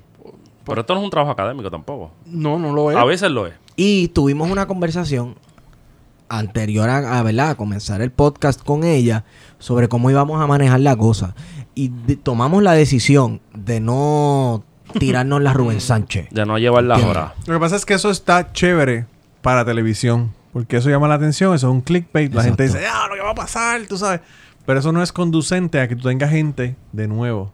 Número uno. Y número dos, tampoco es conducente a respeto. Tampoco es conducente a tu entender la gente. ¿Cómo tú vas a hablar con una persona que piensa totalmente diferente de ti? Si no la escuchas. Exacto. Yo hablo con gente que piensa totalmente diferente de mí, de la religión, de la política en, en Kentucky, donde yo vivo, que eso es todos los días. Pero tienes que escuchar a la gente. y yo puedo terminar, yo puedo terminar totalmente de acuerdo y, y no haber movido ni un centímetro en la dirección de pensamiento de esa persona. Pero puedo entender de dónde viene Sí. esa persona. Y yo pienso que eso es lo que hace falta porque estamos cabronamente separados, divididos. ¿Sabes? Ya la gente. Gary me estaba diciendo hoy en. en saludo a Gary Gutiérrez. Que Saludito. va a escuchar. Y a Cepe. Un saludito a Cepe también. Eh, sí, se vea también. Pero Gary Gutiérrez me estaba comentando cuando estaba allá de que él hizo un comentario y dijo algo ah, sobre la comunidad LGBT o feminista, no me acuerdo cuál de las dos. Eh, y le dijo a alguien hermano, no, porque es que hermano. Y entonces empezó a decir que si el patriarcado, que si hermano, que si qué sé yo qué. Y entonces él dice, tú no puedes ni siquiera decir, hacer una pregunta sobre, sobre algo de una comunidad marginada o lo que fuera, Ajá. porque te caen chinche. Y él dice, nadie es más solidario con esa gente que yo. Ajá. Pero te caen chinche porque estás preguntando, cuestiona o, o- o te pides que te aclaren una cosa. Entonces, eso no es conducente a la conversación y yo pienso que por eso es que estamos divididos, por eso es que estamos jodidos. A mí un muchacho, eh, eh, él me dijo, eh, estábamos hablando del aborto, un muchacho que, que es camionero y trabajaba recogiendo material de, de, de donde yo trabajo, en la planta de trabajo. Y él me, me preguntó un momento, dado, estaba hablando del aborto y qué sé yo qué. Y yo le conté de mi esposa con el embarazo ectópico. Sí. Que yo escuché. ah, hiciste un episodio sobre eso. Sí, y entonces él, como que se le prendió un bombillo, como que él ni siquiera se le había ocurrido que eso, Eso puede ocurrir y que puede eso causar ocurre. la muerte. Eso ocurre todo el Sí, tiempo. O sea, eso no es nada, ni siquiera fuera de, algo fuera de lo común. De hecho, Y tú hablaste de unas estadísticas, perdón que te interrumpa, en ese preciso episodio, de cómo los muchachos no tenían ni siquiera la idea de cómo funcionaba el cuerpo de las mujeres. No, no, sí, no, no saben. Y empezaste a dar unas líneas que dije, diablo, o sea, eh, nosotros- Cabrón, y eso es biología de séptimo grado, que es, la- Exacto. que es lo que está cabrón. de eso. Exacto, y de momento fue como que me, me hice el clic de que, coño, es verdad. O sea, estas son conversaciones que no solamente era con muchachos, la puedes tener con un tipo de 50 años, de Claro, 60 años, claro. y va a fallarte en ese, en ese mismo espacio. Claro, y entonces yo le dije, yo te voy a poner en una situación. Tu esposa queda embarazada de ti. Pero el bebé no está en el útero, está en el tubo, en la trompa de falopio. Y ese bebé va a crecer y va a romper el tubo si lo dejas que crezca rompe el tubo. Y tu esposa se va a desangrar. Yo le dije, y probablemente cuando tu esposa esté desangrando, ese bebé todavía esté vivo y tenga un corazón que está latiendo. Yo le dije, ¿qué tú harías? ¿Tú le sacarías ese bebé antes de que se rompa el tubo? ¿Que sería un aborto? ¿O dejarías que la cuestión tome su curso y tu esposa quizás muera? Y el tipo fue tan sensato que me dijo, yo tengo que pensar sobre eso porque realmente yo no sé qué decirte. la, la respuesta perfecta a muchas, muchas preguntas que uno le hacen. Es mejor decir eso y quedarse callado. Ah, no, entonces. A decir una estupidez o a decir Pero una estupidez. todo. pero fue honesto. Y para mí eso vale con cojones. Pero esa Y- honestidad y a ese nivel solamente se llega tras una conversación, tú hablando claro con la persona. Mira, Claro. lo que pasa es que este, este, este estilo otro. Y el problema también es que hay un montón de ideas que son erróneas. El problema, por ejemplo, es que eh, la gente cree que después de que el aborto se hizo legal en los Estados Unidos, los abortos aumentaron. Y los abortos llevan desde el 72 disminuyendo Ajá. en picada. Por el contraceptivo y por otras cosas también. Pero, pero, o sea, el hecho, si tú no quieres aborto, dale contraceptivos a todo el mundo. Claro. Exacto. Y se acabó el problema. Pero es que, eh, por ejemplo, es- y esto es lo gracioso de la iglesia católica, que no creen en el aborto, pero tampoco creen en los contraceptivos. En los contraceptivos y, el, Papa dijo, el Papa dijo que los contraceptivos causaban sida en África. ¿Qué papa? Este. No, el anterior. No, sí, porque este es como que bastante guerrillero. Sí, pero no. no, pero este, se ha papá es tirado un- un par de cosas. Este papá es un mamado igual que los demás. No, no, pero me refiero a Se guerrillero pillado, se políticamente Todas las cosas que hablando. dice, los chocheos que dice, que van en contra del dogma, le dicen, no, no, el tipo realmente no quiso decir esto. Estaba Sí, diciendo sí, esta sí, otra sí, cosa. sí, eso, sí. eso. Yo me refiero como que en política, Eh, como que en yo política. estaba hablando de Ratzinger. claro. Yo no le digo, yo no le digo eh, su nombre. Natzinger. Ratzinger. Pero le puedes decir, ¿sabes cuál era? ¿Sabes cuál es, cuál es eso, verdad? Y Benedict. ¡Ratzinger! Ratzinger Z. Sí. Tú sabes que cuando en el colegio donde yo estudié, yo no voy a tirar a nadie al medio, pero en el colegio donde yo estudiaba, un chamaco que yo después eventualmente supe quién fue, cuando Benedicto XVI fue proclamado papa, ¿verdad? Pusieron en el colegio católico donde yo estudié, pues esta mierda, como que un banner con él y una semblanza y pendeja. Y lo malo que hizo el colegio fue ponerle el nombre abajo. O sea, como que el banner bien largo, pero el nombre abajo accesible a las manos de la gente. Porque alguien que es bien bravo y lo quiero con cojones cambió de Benedicto XVI a Peneadicto XVI. Tú sabes que es una canción, ¿verdad? ¿Qué? Es una canción. Penadicto. Benedicto. Búsquenla en YouTube. Cabrón, pero eso fue No como que en escuchado. 2005. Puede ser que esté bastante... Bueno, No, no, no, 2006. no, no, Mano, pero eso- es que la papi, iglesia- pero es que yo llevo que ya dos años ya yo no estoy haciendo utilizar. Eso tiene que haber sido. Mano, pero. Eh, pues eso te hablo hace La- años que pasó ¿sabes, eso. Sí, sí, sí, ¿Sabes que la iglesia no se quiere para nada cuando elige como su figura de cabecera al emperador Palpatine, cabrón? O sea, el tipo Bueno, se parece a Darth Sidious. Pero también, también. Nos jodimos con también- Star Wars porque no son carajo Ellos tienen un papa que se llama Bergoglio. Bergoglio, sí. Ahora, no podía conseguir un mejor nombre. Y para joder argentino. Todavía mi, mi, mi fe católica bien abajo hace como que... ah, y después se fue. Bergoglio está cabrón. O sea, como que el apellido está bastante cabrón. Pero yo le decía, de- nosotros decíamos en el podcast, teníamos una, una unspoken rule que siempre decíamos Ratzinger. Y entonces, eh, cuando, cuando alguien decía Ratzinger, yo le ponía el audio de Massinger. Mano, eh, ese papa fue infame y él supuestamente lo que dicen los medios Sí, se quitó como Ricky. es que no, que él se re- él renunció por motivos de salud, estaba y sí estaba decrépito.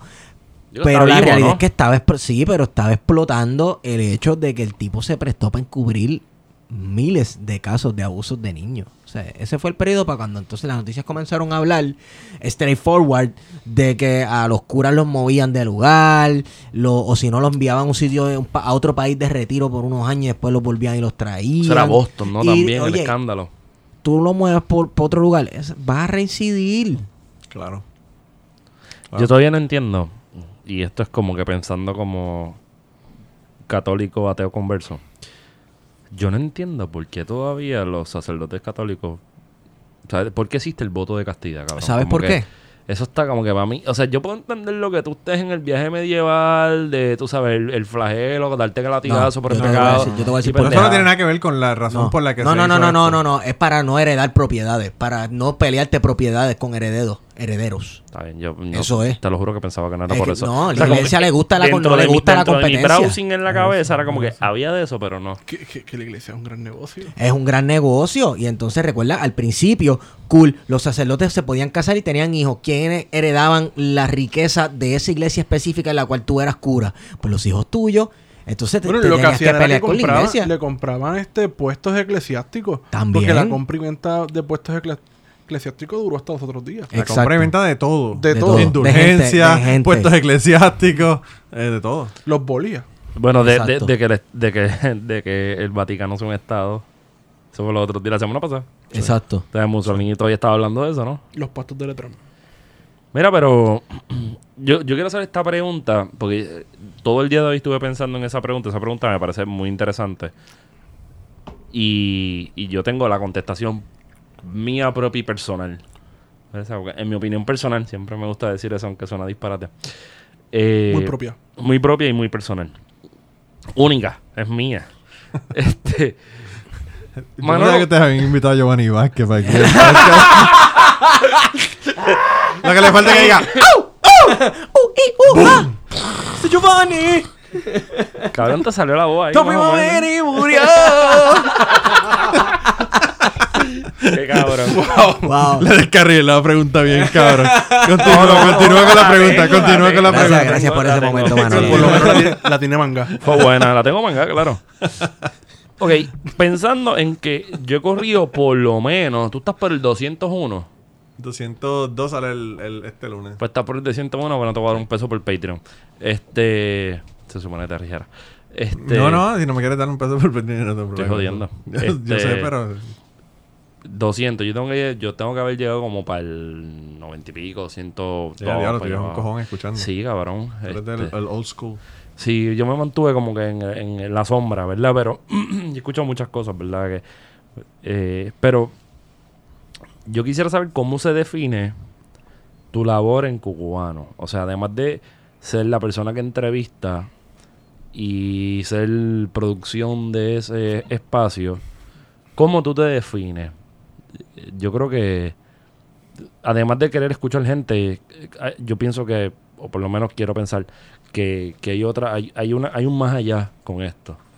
Porque he visto que es un proceso, que, que Cucubano para mí, por lo menos, más allá, más allá de ser un podcast, se ha convertido en una comunidad, una red de, de intercambio de ideas, de, de intercambio de memes, Intercambio de historias de también. historia, exacto. Y- sí, y, Sí, hay, y- ma- y hay, de hay un montón de historias en, en Telegram que no están en el podcast. Sí. Pero que no las han contado a través Exacto, de... y- y- exacto. de personas que han estado en el podcast y no han contado esas historias, pero las han contado en, en, en- en el Telegram. Eso mismo diría Elías Sánchez. Es verdad. Pero como que si, si hubiera una palabra, yo tengo una, pero quiero escuchar una tuya primero. ¿Qué, Pero ¿Por qué tú quieres que te diga curator? Ya lo eres un cabrón, bye. Bueno, como un tipo de cronista también. Sí, sí, porque eso... eh, eh, por ejemplo, hay un, pro- un podcast que se llama... En Estados Unidos que se llama Story Corps. Yo no sé si tú has escuchado eso. ¿Estás escuchando? Pero Lo he básicamente... visto, pero es que escuchar inglés como que está medio más ellos bicho tienen, ellos tienen eh, eh, camiones con equipo de estudio montado dentro de una, una van de estas vanes grandotas Suena hippie ya. y lo mueven en diferentes estados y tienen otros que son fijos, unos estudios que ya tienen en ciertos, en Nueva York, en diferentes ciudades en los Estados Unidos. Entonces la gente que quieren contar historias, dos personas, dicen yo voy a contar historias. Y la única cosa que hace StoryCorp es bregan con la consola y están ahí La producción. escuchando la cuestión de producción y esas dos personas están hablando. Y están cogiendo esas conversaciones, están poniendo en la, la biblioteca del Congreso. Brutal. O sea que toda esa historia oral está ahí. Entonces tiene unas historias tan cabronas de... La más que me impresionó de todas las que yo he escuchado en ese podcast, que, que están y son bien cortos, esa es la cuestión. Si te molesta el inglés, te dura 10 minutos, 12 minutos el podcast. No es, no es un podcast que es largo. ¿Te molesta el difícil? No, no, yo lo entiendo y lo hablo. El problema es como que las voces muy radiales de me molesta. Me gusta Pero no, más esos son gente, son gente. Pero el, el, que- el que- el que más me impresionó fue una señora, un chamaquito, le mata el hijo. Más o menos de la misma edad son. Wow. Le mata el hijo. Tipo va a la cárcel. Y ella empieza a visitarlo a la cárcel. Y empieza a tratarlo. Super cool. Lo perdonó y toda la pendejada. El muchacho sale de la cárcel. Y ahora él Es su hijo. se siente como si fuera hijo de ella y ella como si el tipo fuera su hijo. Y tiene una relación como si fuera madre e hijo, pero fue el tipo que mató al hijo de ella. What? Y el- la clase que uno, de- que uno tiene que tener de, de, de, de yo no sé ni qué. Eh, Yo no sé ni qué. Para hacer una cosa como esa. Sí. Porque el tipo realmente, lo que ocurrió fue que el tipo se dio cuenta de lo que hizo y, y se sintió súper arrepentido Sí. O sea, de todo hubo- el daño que le causó a esta señora. Y él trató de empezar a ayudar a esta señora hasta que llegaron a que tienen una relación ahora que son como madre e hija. O sea, que es un proceso de rehabilitación real, prácticamente. Sí. Y entonces, pues, pero han habido así montones de otras historias. Y han habido historias de, de gays, de militares, de, de- de lo que sea. O sea, eh, son gente que se sientan a hablar.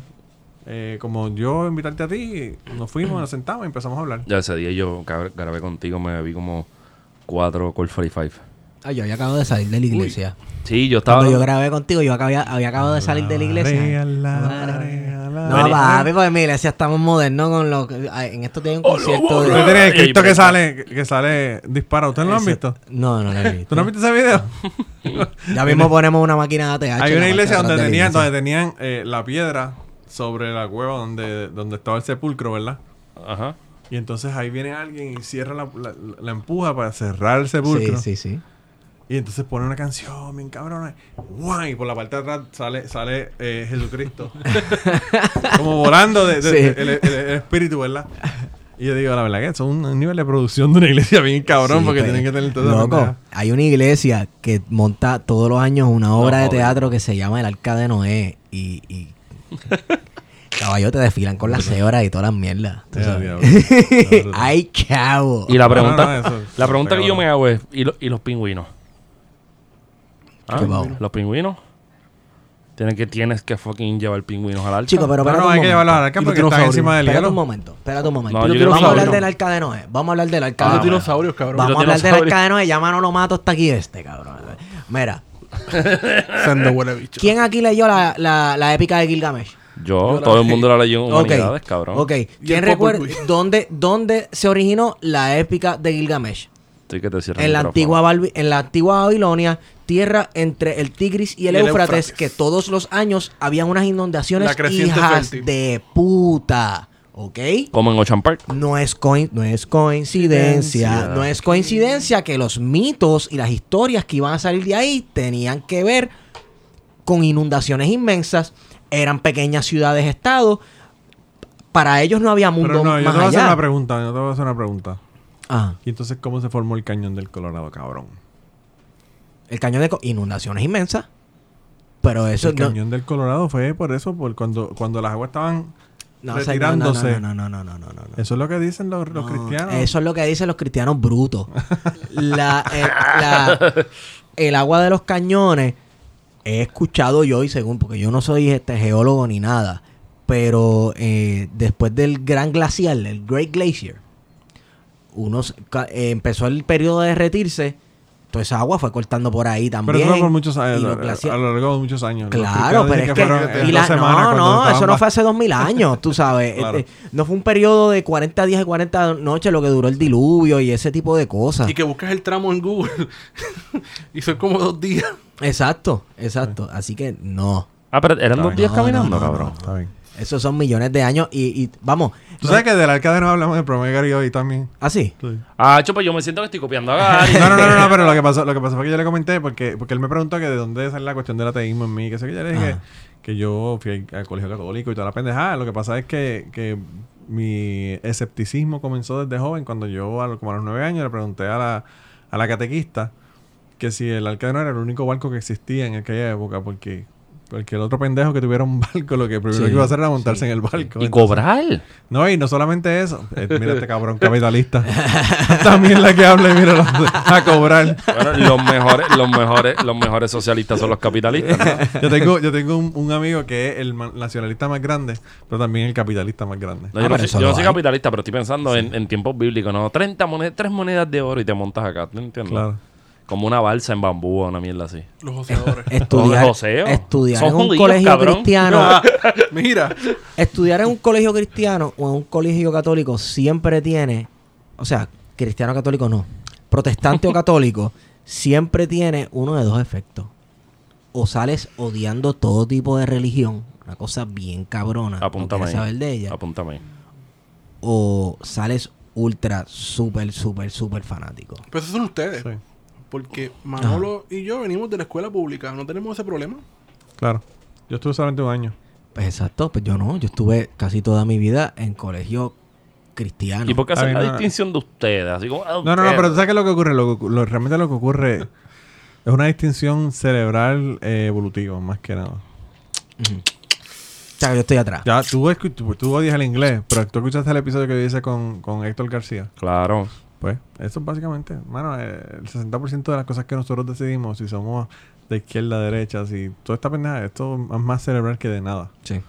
Eh, y obviamente podemos cambiar, ¿verdad? Y, y movernos hacia el otro lado. Eso no quiere decir que no sea. Pero, pero yo pienso que sí, la cuestión de la religión eh, te puede hacer salirte de la religión. Lo que pasa es que entonces tú te, te estarías saliendo de la religión de, por una razón que no es la mejor. ¿Cómo así? Porque- Explícame.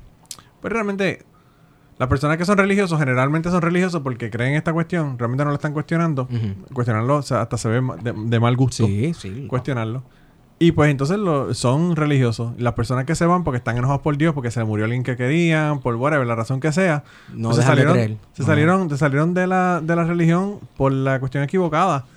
Porque no fue un ejercicio racional de ver esto sí existe Dios o no existe Dios, esto lo otro. Eh, es una cuestión emocional. De la misma forma que eh, ser parte de esa religión también es una cuestión emocional. Que de hecho, eh, los que se van de esa forma siempre son los más emocionalmente vulnerables a tener un retorno. O a que lo coja de pendejo otro, Exacto. otro, Otro tipo de. otro, exacto. eso mismo, Sí, otro, sí, otro sí, vendedor. De, de- de ideas. De Eh, indulgencias. como dicen en Casposos de Escape, que, que en la canción dicen. Ay, ¿cómo es que dice la canción? Eh, curanderos que curan el SIDA. Eh, qué sé yo, qué, qué sé yo, qué. Cuánto cabrón. Porque bueno, solamente empieza con la cuestión de la religión, habla de los curas, habla de los, de los religiosos y sigue con los curanderos que curan el SIDA. Pero, pero fíjate, Manolo, yo creo que, que la religión hace falta. En el sentido de que tiene que haber un espacio de, de digamos, una cuestión terapéutica. ¿Se Hay- puede dar esa terapia fuera de la religión?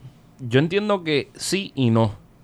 Porque por ahí debe haber un juego de otras condiciones materiales y, como bien estabas diciendo, que definen la cosa según la experiencia de cada uno. Yo no, yo no te sé decir si la, debe o no eh, existir la religión. Lo que sí yo te voy a decir, que esto sí yo estoy casi seguro, es que la religión siempre va a existir.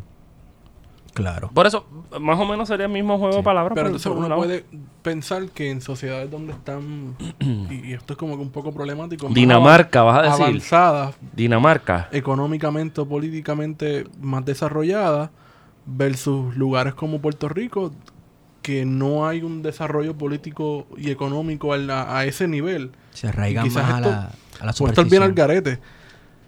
Pero se arraigan más a lo cultural, Y a la porque superstición. Es que hay, es que hay una, una correlación eh, directa entre una cosa y la otra. Nivel económico. Cuando tú tienes incertidumbre económica, Te agarras de ahí. tienes que buscar alguna una certidumbre. Aunque no tenga una razón realmente de, de por qué creer en eso. Pero tienes esa cuestión. Eh, eh, me recuerda un comentario que hizo Ricky Gervais, que es un comediante británico súper famoso y bastante gracioso, y además ateo. Que él decía que eh, él estaba dibujando, él era súper cristiano cuando tenía, qué sé yo, 9, 10 años, una cosa así. Y estaba, estaba dibujando oh, un, un Jesucristo y pintándolo, ¿verdad? Coloreándolo. Y entonces eh, el hermano vino, que era mayor que él, y, le dijo, ¿qué tú, ¿qué tú haces? No, estoy aquí pintando a Jesucristo, que sí, que sé yo qué. Y entonces él le dijo, ay, ¿tú crees en Jesucristo? Como preguntándole, como para empezar a hablarle de, de ateísmo, de por qué tú crees en Dios, cuestionarlo. Y, y él escuchó que la mamá que estaba en la cocina, no me acuerdo el nombre del hermano mayor, pero vamos a suponer que se llama Michael, le dice, Michael. y entonces ahí Ricky dijo, fuck, aquí hay algo que no me han dicho. Porque ¿por qué ella no dejó que él hablara conmigo? Ajá. Y ahí fue que él se dio cuenta y dijo, aquí tiene que haber algún truco. Y él dice, como en media hora ya yo ateo. Porque él dice, esto está fishy, ¿por qué ella no me está dejando? Entonces, él- y entonces él te dice, yo entiendo porque mi mamá es súper religiosa. Mi mamá me dejaba caminar a mi escuela. Yo iba a la escuela solo. Llegaba a la escuela, cogía mis clases, whatever, terminaba. Cuando salía, mi mamá no había salido del trabajo, yo tenía que caminar a la casa, abrir con mi llave, entrar a la casa. Todo este tiempo de incertidumbre de su mamá, de dónde está mi hijo, Eh, espero que esté bien, que no lo maten, que no lo roben, que esto, que lo otro. La mamá lo llenaba el espacio con que, ok, Dios está con él y lo está cuidando. Y entonces él dice, yo entiendo que, que eso, eh, y él dice, yo, yo no veo que eso es algo que, que realmente está ocurriendo. pero le causaba tranquilidad, paz a la madre, porque decía, pues Dios lo está cuidando y por lo tanto yo no tengo que preocuparme por eso, porque él el niño está bien, porque Dios está con él. Y entonces en ese sentido, pues eh, esas cosas ocurren y, y en países como Suecia, por ejemplo, donde el, el nivel educativo es más alto, donde el nivel económico es más alto, donde la gente no tienen que tener incertidumbres con la cuestión de la salud. Pues son lugares en donde la gente se siente más cómoda en, decir, mira, pues yo no tengo ningún problema, pues yo necesito a alguien que me resuelva mis problemas. Sí. Y pues tienden a ser más, más, eh, más ateos. Importante también, eh, hay lugares, y aquí en Puerto Rico se ve mucho, en los municipios más pobres, donde la iglesia es la única, como quien diría uno, la única red social Claro. de la comunidad. Es la única institución. El Estado no está presente, está la iglesia. Y no solamente eso, sino que eh, tiene un networking cabrón. Exacto. eh, ayudan a la gente. Son eh, endogámicos, se casan entre yo- ellos. Yo, pi- yo pienso que parte de- del, del problema eh, o de lo que tenemos que mejorar la comunidad TEA, por ejemplo, es lograr ese sentido de comunidad para ayudar y hacer cosas, ¿verdad? Hay grupos de ateos, Sí. por ejemplo, que están haciendo rampas a personas que necesitan rampas en su casa porque son eh, tienen impedimentos y tienen una silla de ruedas. Hay ateos que están dándole comida a la gente que no tienen hogar y un montón de, otras, de otros servicios y cosas y comunidad que, que no, no, la, no la hay. Y el problema es que dicen que, que tener grupos de ateos es como tener como ser un pastor de gatos. O como... o- Como pastorear gatos. Todos Sí, quieren sí, para sí, que, sí, pa- sí, pa' que su lado, hacer lo que le da la gana, a nadie le interesa. Y tú estás ahí como que tratando de, de pastorearlo. Pero, pero como una asamblea, como una asamblea de narcos, cabrón. debi- exacto, exacto. Pero eso se da debido a la sospecha, porque mucha gente llega también al ateísmo cuestionando las esferas de poder y de autoridad que se dan dentro de la iglesia. Claro. Cos que eso es un problema que yo tengo con las iglesias, tú sabes, mira, yo, el colegio cristiano que yo iba, llegó el momento que ellos se querían meter en tu vida de fuera de la escuela. Normal. Yo creo que eso es así, claro. De, de entonces, Pero es que, sí- lo- es que los cristianos se quieren meter en la vida de los gays De- de- que de- no son parte de esa iglesia Exacto. o de esa creencia. de chamaquito, o sea, mira, recuerdo esto, mi primo eh, siempre fue surfer, de por allí de Manatí. Eh, Y él cogía y se iba con otro pana mío de Vega Baja y iban... Traemos una bien. digo, si quedan. Iban para la playa No sé, si quedan. antes de ir a la escuelita. Ya cuando todos teníamos 15, 16 años, él tenía una tres potes y, se- y montaban las buggies y iban para la playa eh, como de 5 de la mañana, 5 y media de la mañana a 7 y media. A fumar pasto. También. Dijiste Vega Baja. No voy a decir porque yo ¿Tú estabas allí? participé de esas fumadas. Ah, bueno. Entonces, Qué delincuente, cabrón. Qué delincuente. Estos pelus son todos más puteros. Sí. Ah, no, yo no más Y si supieras que. Ay, Dios mío, señor. Yo creo que mis padres escuchan este podcast.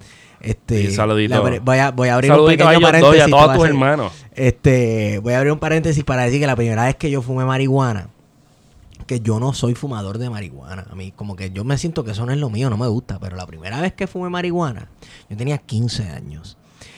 Y fue en el techo de casa de mis padres. No voy a decir con quién yo estaba, para, para no meterlo. Somos todos unos viejos, ya yo tengo 30 años, que se joda. Pero sí, wow, qué lindos tiempos. Oiga, Nada, Corillo, Yo te digo una cosa. Corillo, sí. no me le den a Esteban, oye. Si, violar un, ni- un niño prescribe a los 7 años, fumar marihuana en 15 años ya tiene que estar prescrito también. Obligado. Eso no hay break, no hay break. Obligado. Este- Diablo. Oye, pregunta, pregunta importante. ¿Era Pangola o era creepy? No sé, no recuerdo, loco, no sé, no sé. Anyway, sé que me fui una mala una So- vez, llamé a Sacho. mami. eh. Diablo, anyway, este. Cucubano, cucubano. Cabrón, ¿qué es esto? ¿Cómo Te tiene que volver, tiene que volver. Loco, Es lo que te digo, eh, me pasó con la baqueta, se pusieron a hablar de cosas y dijeron, cabrón, pero tú le estás sacando esta cuenta. esta- esta-". No, yo no soy. Pausa. Yo te dije que tenía una guarda para ti, lo voy a hacer público aquí. Yo tuve. Yo, vi- yo lo ¿Se acabaron la cerveza? Sí, se acabaron. Bueno, pues pásame el, el, el bourbon ese. Eh, Manolo trajo un bourbon eh, real. Tú me, tú me consigues agua, por favor. Después que se sienta, lo, lo, lo mando para allá de nuevo. Perdón. Perdón. Yo, yo, yo tuve, yo, a mí me gusta hablar de aliens porque siento que tuve un, un encuentro cercano del cercano. tercer tipo. Pero no soy Andrew Álvarez. Eran no- católicos, eran no católicos. Mira, yo nunca terminé mi No. cuento. No eran católicos los aliens. No, no, no. Pero los este de Rebeca. Los de Rebeca eran católicos. Los de Rebeca. Ah, diablo. Mi maestra que estuvo con Sí, la sí, nena sí, antes sí, de que sí, sí, naciera. sí, sí, sí. Tuvo un, un encuentro Cabrón, con, termina el cuento, con Esteban, que te lo extraterrestres. Pero no, espérate, déjame terminar mi cuento. Dame, dame el veneno ese. El control era tanto veneno. que Es veneno. A, a mi primo y al pana los querían suspender por irse a hacer fiar y llegar a las siete y media a casa el primo, bañarse y llegar a la escuela a las 8 cuando sonaba el timbre. ¿Qué escuela Y- era la tuya esa? Sí, sí, sí, el culto ese raro. Entonces, este... El culto ese raro. No, no, no, no. no, El culto. Eso suena. Yo tengo, yo tengo, yo tengo buenas yo tuve buenas experiencias, yo tuve buenas experiencias en esa escuela, como en todos lugares uno tiene buenas y malas experiencias. Lo que pasa es que yo vengo de un ambiente y de un lugar que, que por mucho tiempo las críticas no fueron bien tomadas y el hecho de yo hacer una crítica sobre algo pues ya significaba automáticamente ofensa cuando en realidad mano esas críticas vienen de un, de un lugar sincero y pues si, si alguien de ahí está escuchando esto, pues, pues me perdone, pero sí tengo muchas críticas que hacer a ese sitio. Entonces, querían regañar, querían regañarlos y suspenderlos Confesiones. porque ellos se iban antes de la escuela, antes de que sonara el timbre de todo, surfeaban hora y media, se curaban, se bañaban y venían. Y ya. Y quis no, que vamos a llamar a tus padres. Y está cabrón porque escuela, la- el problema de eso era la imagen que tenían de los surfers. Exacto. Porque yo tengo un compañero que estaba conmigo también en una escuela religiosa que eh, estaba en un equipo de natación Ajá. y él se iba y nadaba antes de entrar a, a A esa hora. Claro, pero como eso es deporte, pues no hay ningún problema. Ah, claro. Ahora, si te vas a los- con los surfers allá, lo que piensan es que este tipo está metiéndose Exacto. hierba y- Exacto. Tú sabes. Oye, que no, no, de- oye, para ese tiempo no estaban fumando hierba. No, y que para mí está bastante cabrón levantarte al amanecer. Ir a coger ola allí en Manatí. Está brutal. Que cuando da duro, allí en Patapata, en los tubos, da bellaco. Y darte un leño. O sea, tú no puedes estar arrebatado y meterte ahí, loco. No, no puede. No. O sea, no es sensato. Y no solamente eso, en vez de pensarlo de esta forma, No, no, pero coño, estoy ¿qué, pensando qué de la- disciplinados son estos muchachos, qué sé yo qué rayo, por qué. Salen a las 5 de la mañana a cogerse Exacto. la guaypeada de la vida. ¿Sabes? Le- chamacos, ¿qué teenager se levanta a las 5 de la mañana porque le da la gana? Ninguno, caballo. Y estos, y estos chamacos se levantan a las 5, 5, 5 y media a hacer deporte Es verdad, antes de ir a la escuela. Es O sea, eso, es- disciplina. Entonces, en vez de verlo así, pues no, vamos a llamar a tus padres, ellos saben. Sí saben, sabían. Nada. Se ¿Tú, acabó- tú tú- tú cogiste tus masitos allí en Rocky Point? En Palma. No, no, no. No, yo, nunca yo dejaste- era no- muy cagado. Nunca llegaste Yo con por- las tetillas pelea- No, peladas. yo por poco me hago una. Me Ah. pasó como cuando eh, me dio la fiebre de correr el skate, que me tiré por la cuesta de casa, que no fue la vez que me tiré por- con el scooter por casa abuela. me, me tiré por la cuesta de casa con la con el skate y, hacho, me caí bien duro y me rompí la muñeca y no volví a tocar un skate en mi vida, caballo. ¿Te la rompiste Me- en serio? ¿Tú tuviste me- yeso? Sí, yo tuve un yeso verde feísimo. Que apestaba a, a, A ti, A, a Papá Ruffles, Todos, todos apestan. Eso no es el tuyo. no es exclusivo de tu yeso. Todos apestan a- horrible. Manolo, vamos, vamos, vamos a seguir dándole forma a esto. Espérate, tú no ibas a hacer una historia de un alien. No, esa historia es para él en Cucubano. Ah, diablo. ¿Por qué? Porque yo no sé si tú escuchas, ¿tú escuchas mucho el podcast de Joe Rogan? Eh, la persona me interesa. Vamos a ponerlo Exacto, yo también. Sí. Sí, porque es que es, de- es que se larga un cojones. ¿Cómo es que tú le dices a este espacio? ¿El Joe Rogan en español? Yo- Joe Rogan. El Joe Rogan de Puerto Rico. porque ustedes se meten tres horas. Realmente los temas de ustedes son totalmente diferentes a los de Joe Rogan. ah, no, claro, claro. Pero es que eh, eh, me estuvo curioso que él tiene, yo no sé, él llevó a alguien que tenía una teoría sobre qué significaban estos alien abductions. Y, y es que tal vez la persona está teniendo regresiones del día en que nació. Porque siempre está en un lugar oscuro. Cabrón. Sí, siempre es en un lugar oscuro. Siempre aparece una luz que, que te ciega y de momento ves estas caras que parece que están bre que tú no sabes lo que son y están bregando contigo y qué sé yo que cuando tú eres bebé tú no sabes que son médicos lo que tú Te estás van. mirando con esas máscaras ni nada de esas cosas. Te Entonces van. él dice que t- tal vez son regresiones de cuando uno acaba de nacer. Te va, los, Ok. ali- los aliens existen. Ok, no, yo no dudo Súper que haya real. vida fuera de este planeta. Súper real, cabrón. Pero tú no crees, no, te, no Súper tiene real. sentido. Puede ser, puede ser. Yo, realmente yo no sé. Eh, y yo no dudo que existan. ¿Qué cosa? Los aliens. Ah, los no, aliens claro. súper existen, cabrón. ¿Qué te hace pensar que... Tenemos que hacer el trabajo de campo en la región suroeste. Vamos para Lajas, Uh, cabrón. En Vamos Sierra para Bermeja, Cabo Rojo y Lajas. De noche. Deberíamos hacer un camping de plan de contingencia. Y grabar un episodio con ¿Tú sabes Ricardo Rivas. ¿Qué? ¡Eh! Wow. ¿Cómo se llama ese, ese bourbon? Se llama Old Forester. En, en español significa dolor de colon. El viejo forastero. Mm. ya lo vi literal. El viejo forastero. Tiene no, este, este es bourbon. yo ya lo expliqué en el, en el- Es el mismo que le compré a Gary, Gutier- a Gary Gutiérrez. Este bourbon es. Sí, para que no haya, no haya Sí, sí, envidia sí. ni Porque Gary, va de- No, Ga- no, no, Gary te va a decir, Gary te dijo gracias, pero cuando él lo cogió en la mano dijo, Don es mejor que esto. Gary, Gary le dio hasta la dueña del paraíso. le bu- hizo que buscara un vaso con él y le dio. ¿Te y llevó le al dio. paraíso? Sí, sí. Tremendo mano. Y estás vivo. Sí, y estás despierto. Sí, pues, pues, man, Eres sí, un sí. duro. Sí, sí. Y yo me, yo me desayuné una tripleta esta mañana. A las 9. Me comí un arroz blanco con habichuelas encima. Las habichuelas siempre van encima, ¿verdad? Claro, Correcto. siempre, siempre. Y viste encebollado en casa de mi tía. Y después me fui al paraíso y me comí una pechuga apastelada. Con un arroz mamposteado con gandules. Y, y de, no arroz de- mamposteado, mamposteado con gandules. del 1 del uno- del uno al 15, ¿dónde estaba? Y unos amarillos. Porque yo no soy de tostón, yo soy Coño, pero amarillo. es que Apla- apastelado. No, no, le metió. No, la, pendeja es que le metió torque. Le metió torque a la pendeja. Sí, no, no. Pero para no- cuando nosotros fuimos con Gary, nos sirvieron algo que se llama. La carreta no es. eh, Sí, no, el, el- es como un sampler cabrón que tiene de todo. Sampler, loco. Sí, Pedimos dos no, no, samplers. Ellos querían Sí. comprarlo, pero man, es que eso es grande con... Cabrón, pues. Yo, creo que nosotros, nosotros, le, nosotros, yo, yo creo que quiero que, quiero, sepas que. Gary me lo enseñó, estaba en el centro de mesa. Me dijo, mira, eh, tú esto. Y yo como que, loco, esa lista está larga con cojones de las cosas que tiene eso. Quiero decir, quiero decir que yo vi a Wario y nos hicimos unas señas medias raras como entre coaches de primera y tercera. Sí. Y jugamos en equipo y vencimos. Sí, vencimos. Vencimos y Wario define lo que es la consistencia en Pero, ese pero, deporte. pero Wario, Wario es un profesional de... Definitivamente. Las grandes ligas de, de la competición china y toda esta pendeja, Wario la tiene manga. Oye, no solamente eso. Nosotros a veces vacilamos en este podcast con Ponce. Pero en, Po- en Ponce Hay una gastronomía bien cabrón. hay una gastronomía bien cabrona. La última vez que fuimos, eh, que de hecho fuimos a ver la arquitectura de la arquitectura de una iglesia que- anglicana era. Ujú. Sí, la, que, la que está por el, Diseñada por Necadoma. Exacto. la que está por el parque de la abolición. La vieja, la Sí. capellita. Ya. Sí. Que está la logia al frente. Que oye, que piensen. En la plaza de la abolición. La iglesia, la capellita. ¿Y cómo se llama La logia y eso es- y el parque es triangular. Y el, y el pasadizo... El condomento el del pueblo. ¿cómo pasadizo es? de entre la iglesia y la logia. La ciudad señorial. La ciudad señorial. Y señor suena, y señor suena a dueño de esclavos. Pero vamos a dejarlo eso ahí porque la gente Ponce, coño, pero nosotros lo queremos, pues. Tú sabes. Creo que vamos a ir Los perdonamos por haber hecho el Don Cook. próximamente a Ponce. Sí, hay la una- misión hay- es visitar el Club Dos Amigos. Mira, pero porque ustedes no van toda mañana y yo les di un tour. Vamos putuados, pero Mm. la semana próxima.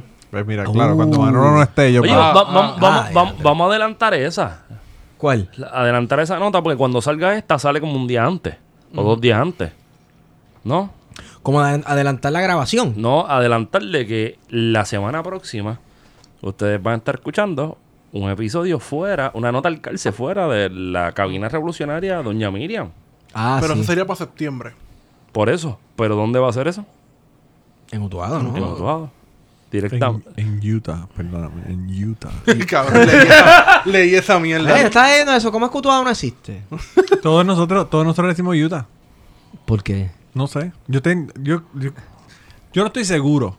Pero yo creo que lo que ocurrió fue que nosotros tenemos un amigo de nosotros de la escuela Ajá. que se abochornaba a decir que era de Utuado. y empezó a llamarle Utah. Y yo no sé por qué puñeta. Dude, pero tú me perdonas. Todo Utuado- el es- mundo. Utuado está bien cabrón. No, perdóname. Es peor ser de Utah. Ah, no, yo creo que sí. Pero nosotros no sabíamos de los mormones, no los conocíamos en aquella época. Tú- ¿sabes? ya tú pisaste Utuado Yo fui a Utuado hoy, sí. y comiste en Tabo. No he ido a Tabos Pizza. ¿Tú has comido Tabos Pizza? Bendito. Nosotros comimos en los chinos al lado de Tabo. También están bien cabrones. Ahí fue. Cabrón, Sí. pues claro. Cabrón, y tú te has comido un lazo de Golden Donuts. entre Tavo y Walgreens. Yo todos los días salía de la escuela, iba y me compraba un ice de Coca-Cola y un lazo. Todo lo que sucede sabroso en. Utuado es ahí. Es en menos de, qué sé yo, dos mil pies. Claro. Todo lo sabroso No, y si tú sigues derecho, Ajá. Están los pollos del cabrón. están los... Bueno, esto es para la salida. Sí, sí, sí. Pero si en vez de doblar a la izquierda para irte por Walgreens y salir a la, a la 10, Ajá. lo sigues derecho, Ajá. hay un negocio y tú quieres comer arroz con gandules y lechón asado, cabrón. Y es Tú sabes que antes de tú llegar a la, a la entrada del pueblo de Utuado, que tiene el letrero gigantesco que pusieron bien bonito que dice Utuado, antes de eso hay otra izquierda. Cuando tú vienes desde Recibo. Para Esteban es la otra derecha. sí, Esteban tiene ese problema. Ah, sí.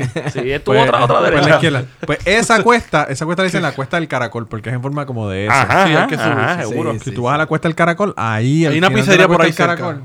Claro, al final de la cuesta del caracol hay un negocio y hacen un lechón asado cabrón. Así que. Recomendaciones gastronómicas. Y by the way, esa ese tramo entre el puente, el puente ese súper alto Ajá. y eh, la cuesta del caracol, Ajá. nosotros decíamos los paneles. ¿Por qué?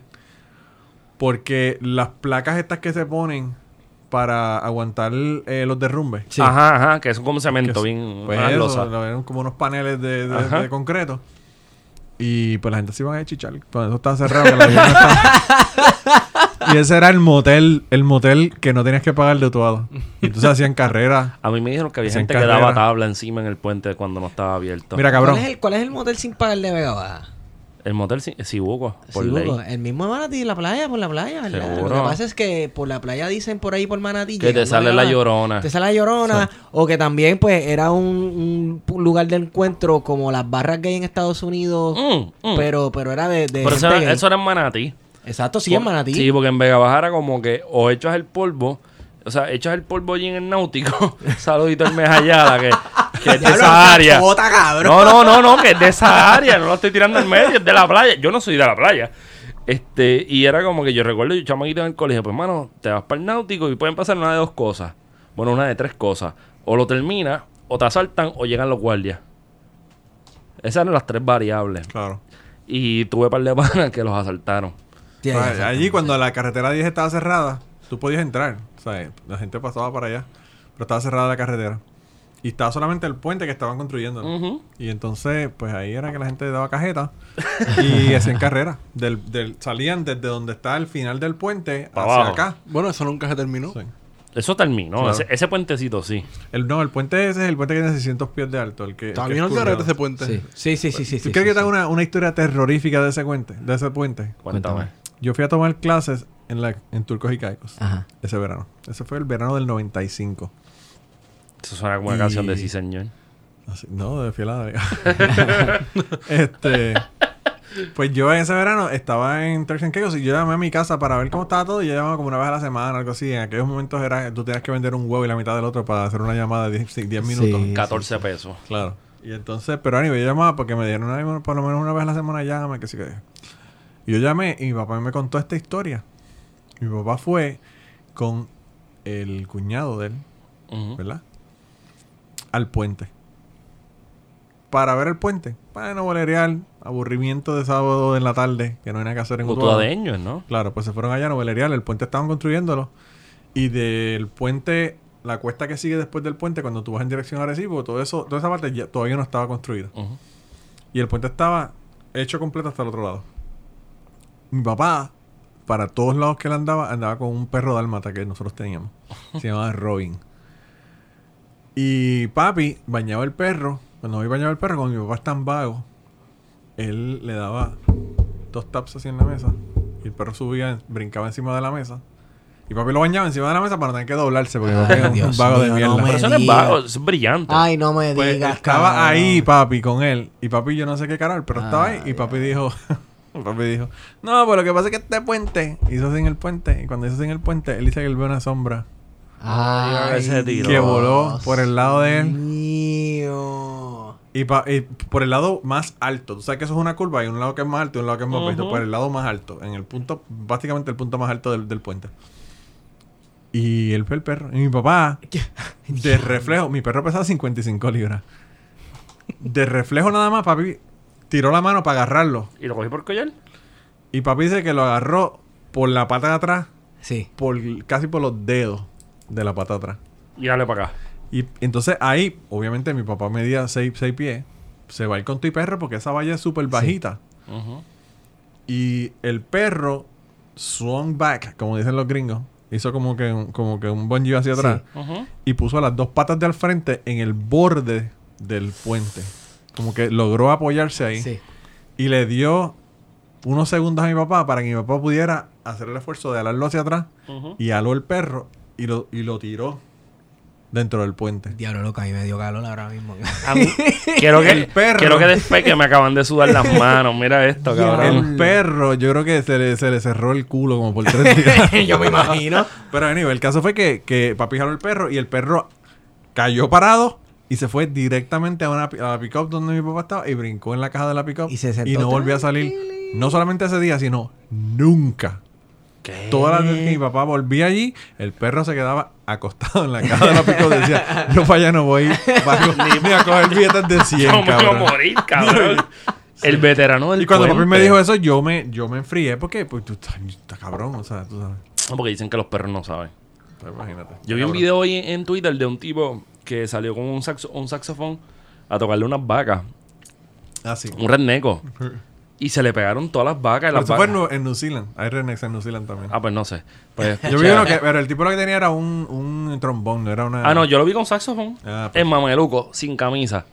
Eh, más o menos se puede, ser, se puede puede. ser, no sé. Yo sé, sí, pero las vacas, yo no sé por qué la traen. Los, los- los instrumentos de viento le llaman mucho la atención. Cabrón, yo le pongo jazz a mi perrita y mi perrita se vuelve loca. Que es como que donde ella y yo conectamos. Si ella escucha algo que no le gusta, yo digo, eh, no está tan bueno. Pero cuando pongo algo de Miles Davis, se me queda el ladito, se me pega. Sí.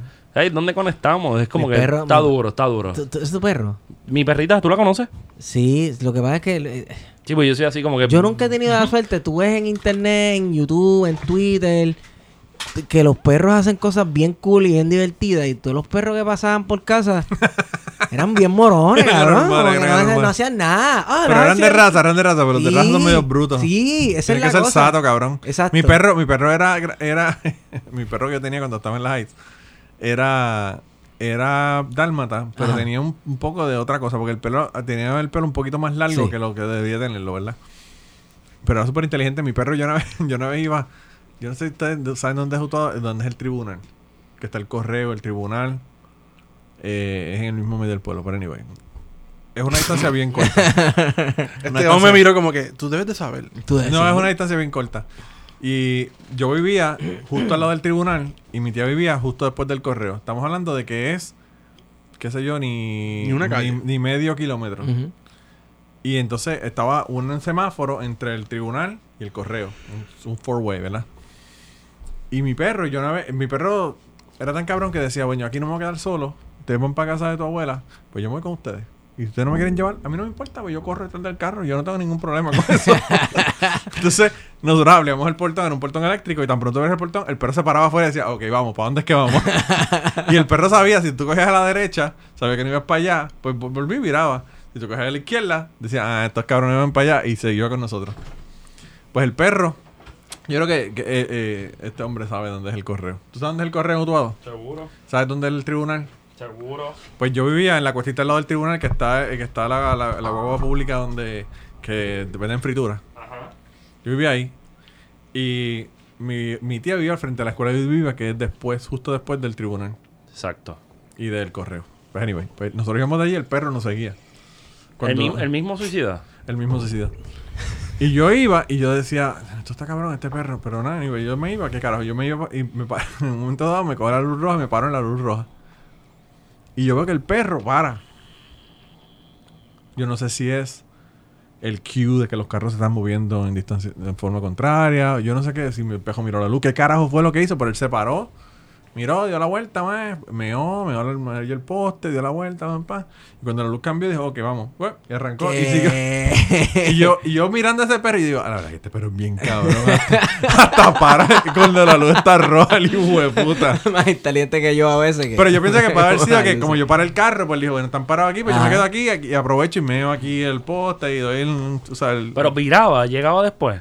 No porque él se iba con nosotros, es, que él no, él no se quedaba solo en la casa. Si nosotros íbamos, nos íbamos para casa de mi abuela, que quedaba ahí al lado, Ah, sí, bajan pues el perro decía, yo me voy con ustedes a guiar allá. Coño, pero ¿no crees que era mejor montarlo en el carro? Papi lo montaba en el carro, pero es que yo no quería montarlo en el carro.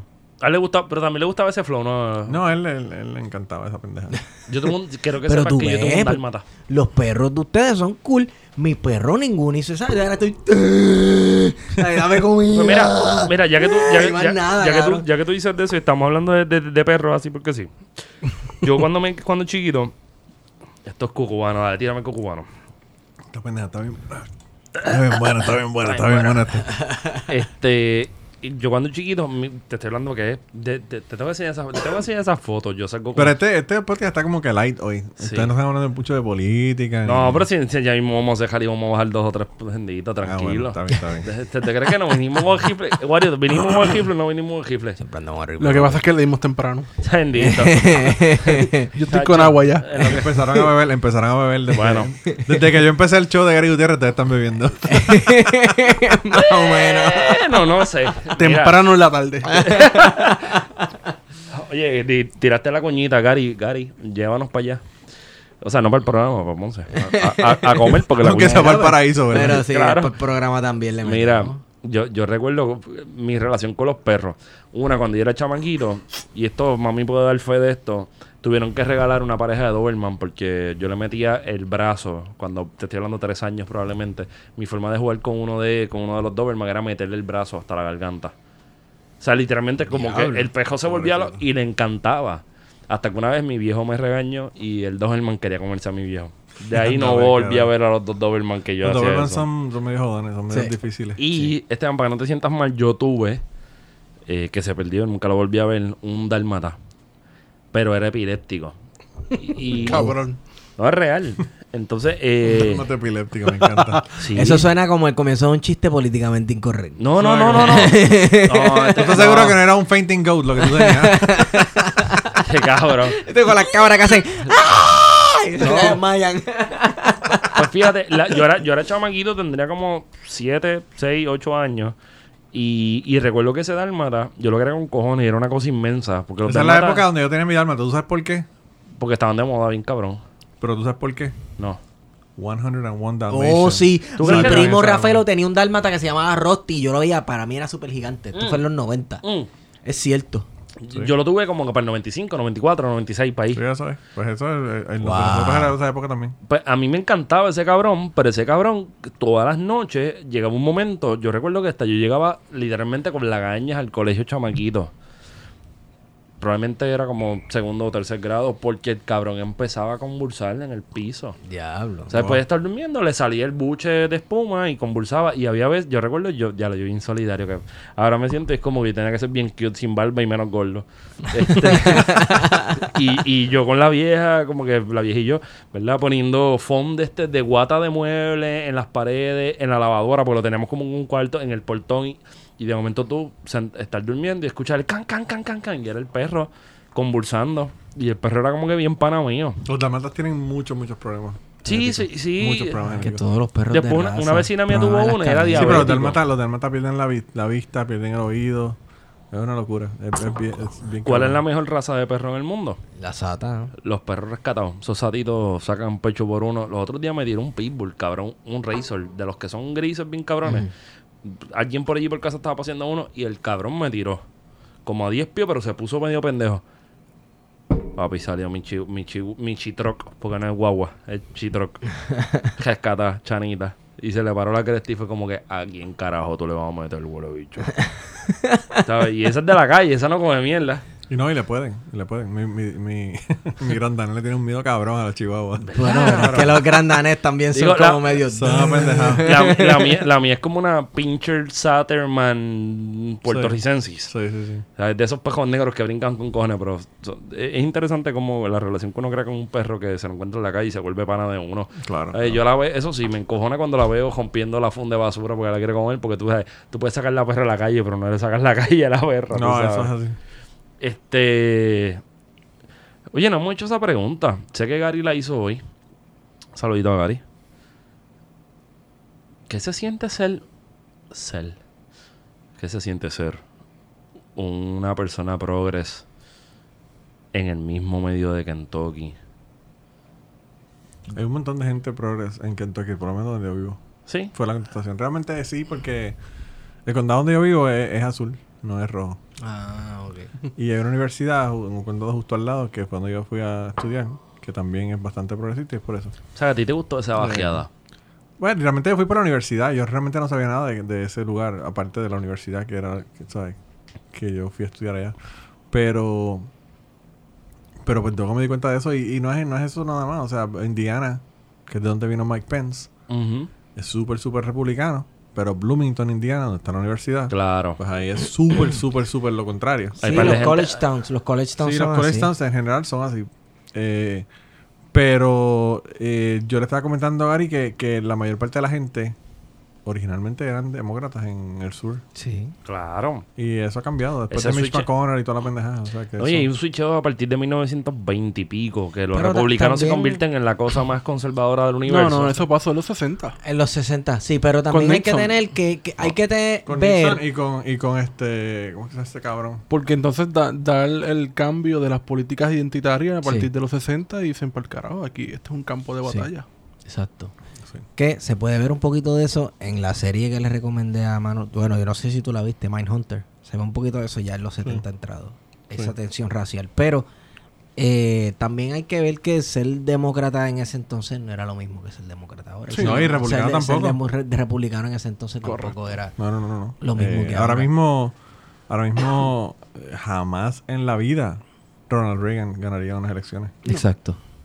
No solamente eso, sino que le dirían que el tipo es de centro, centro izquierda. Sí. comparación con lo que tú tienes ahora, tú sabes.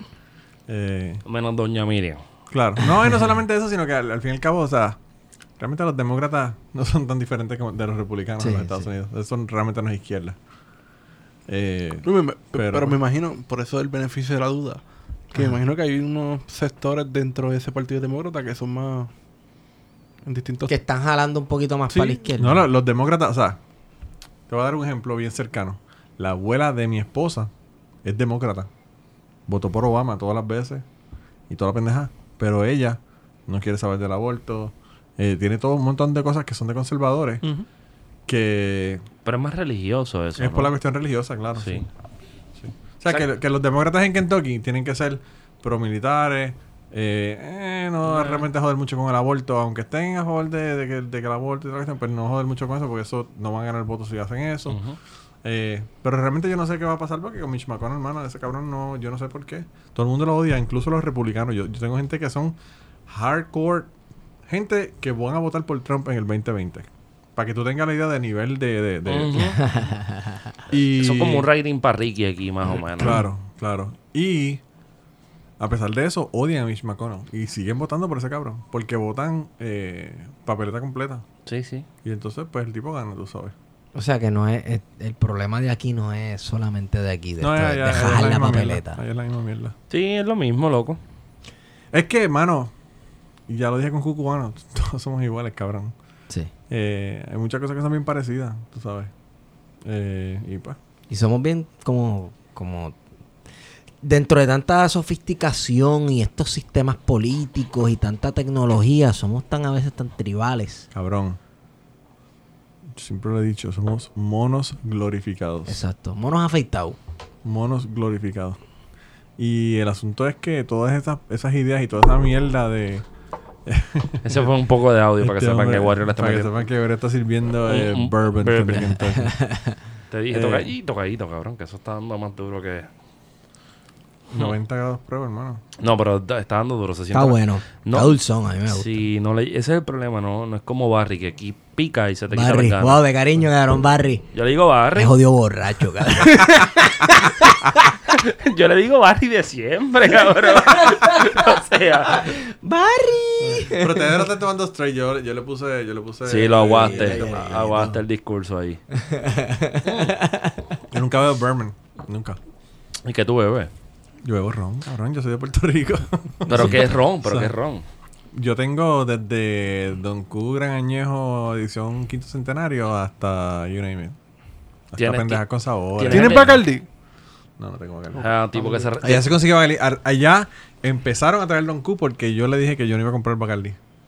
Ay, nos jodimos ahora con No, el no, tipo no, que no. mete presión. Cabildeando ahí, El cabildero del ron. No, la pendeja no es esa. La pendeja es que el tipo trajo unas, qué sé yo, cinco o seis botellas más que para probar. De Don Q. Y ahora no- la gente no quiere comprar el Bacardi. ¿Para cuánto está vendiendo la Eso botella ya? Eso, eso es la patria. Yo compro el galón. Yo siempre compro el galón. El ganchito. Sí. Dice, ¿a cuánto? Mm, no sé, pero no es mucho más caro que aquí. Ah, no. 4 dólares más, maybe, de lo que vale aquí. Ah, bueno. Está bueno. Sí, sí, sí. Sí, y- pero hay Barry. No sé. Porque no lo bebe. No le Yo creo que gusta. barrilita no hay, hay- ahí no hay.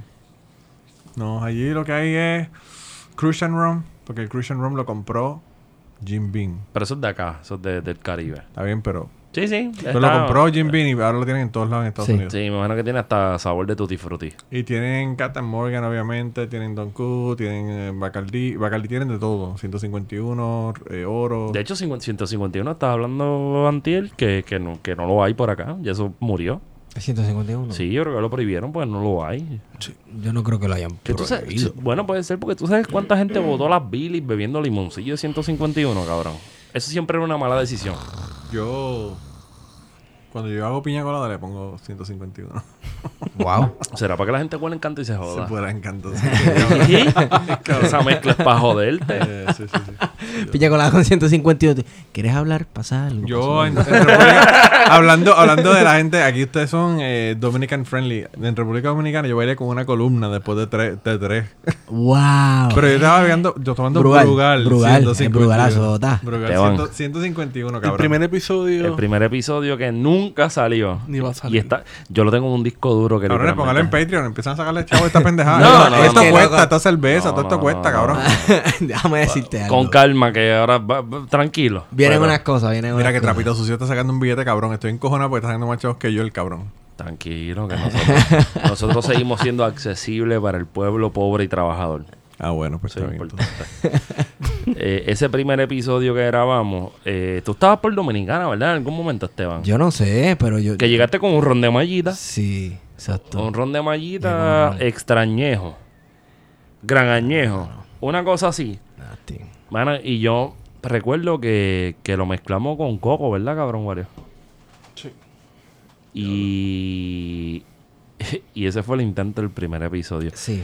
Cabrón, qué locura cuando lo que quedaba era el fondo de la botella porque no quedaba más nada. En verdad, en verdad, está- está estábamos bien descontrolados. Está cabrón. Eh. y República Dominicana eh, es un, es un descojón total porque tú vas a un, a un all inclusive Sí. y tú dices, son las 8. Se dejaron en la pendeja de desayuno y no han abierto el almuerzo. Vamos a empezar a beber. Sí. La última vez que yo fui a República Dominicana. Eran como, no, eran como, realmente eran como las 10. fui a un all inclusive y había un corillo de canadienses que ellos le decían al bartender, llename este vaso de cerveza, se lo llenaban de cerveza, iban en medio de la pista de baile y se viraban la cerveza en la cabeza.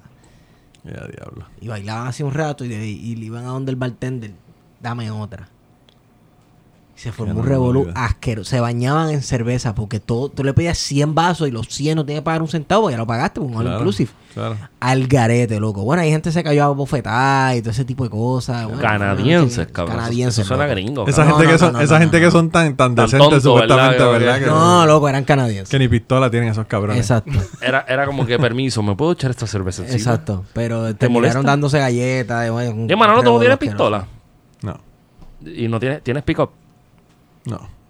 Déjalo. Yo tenía pick-up aquí. Y para allá.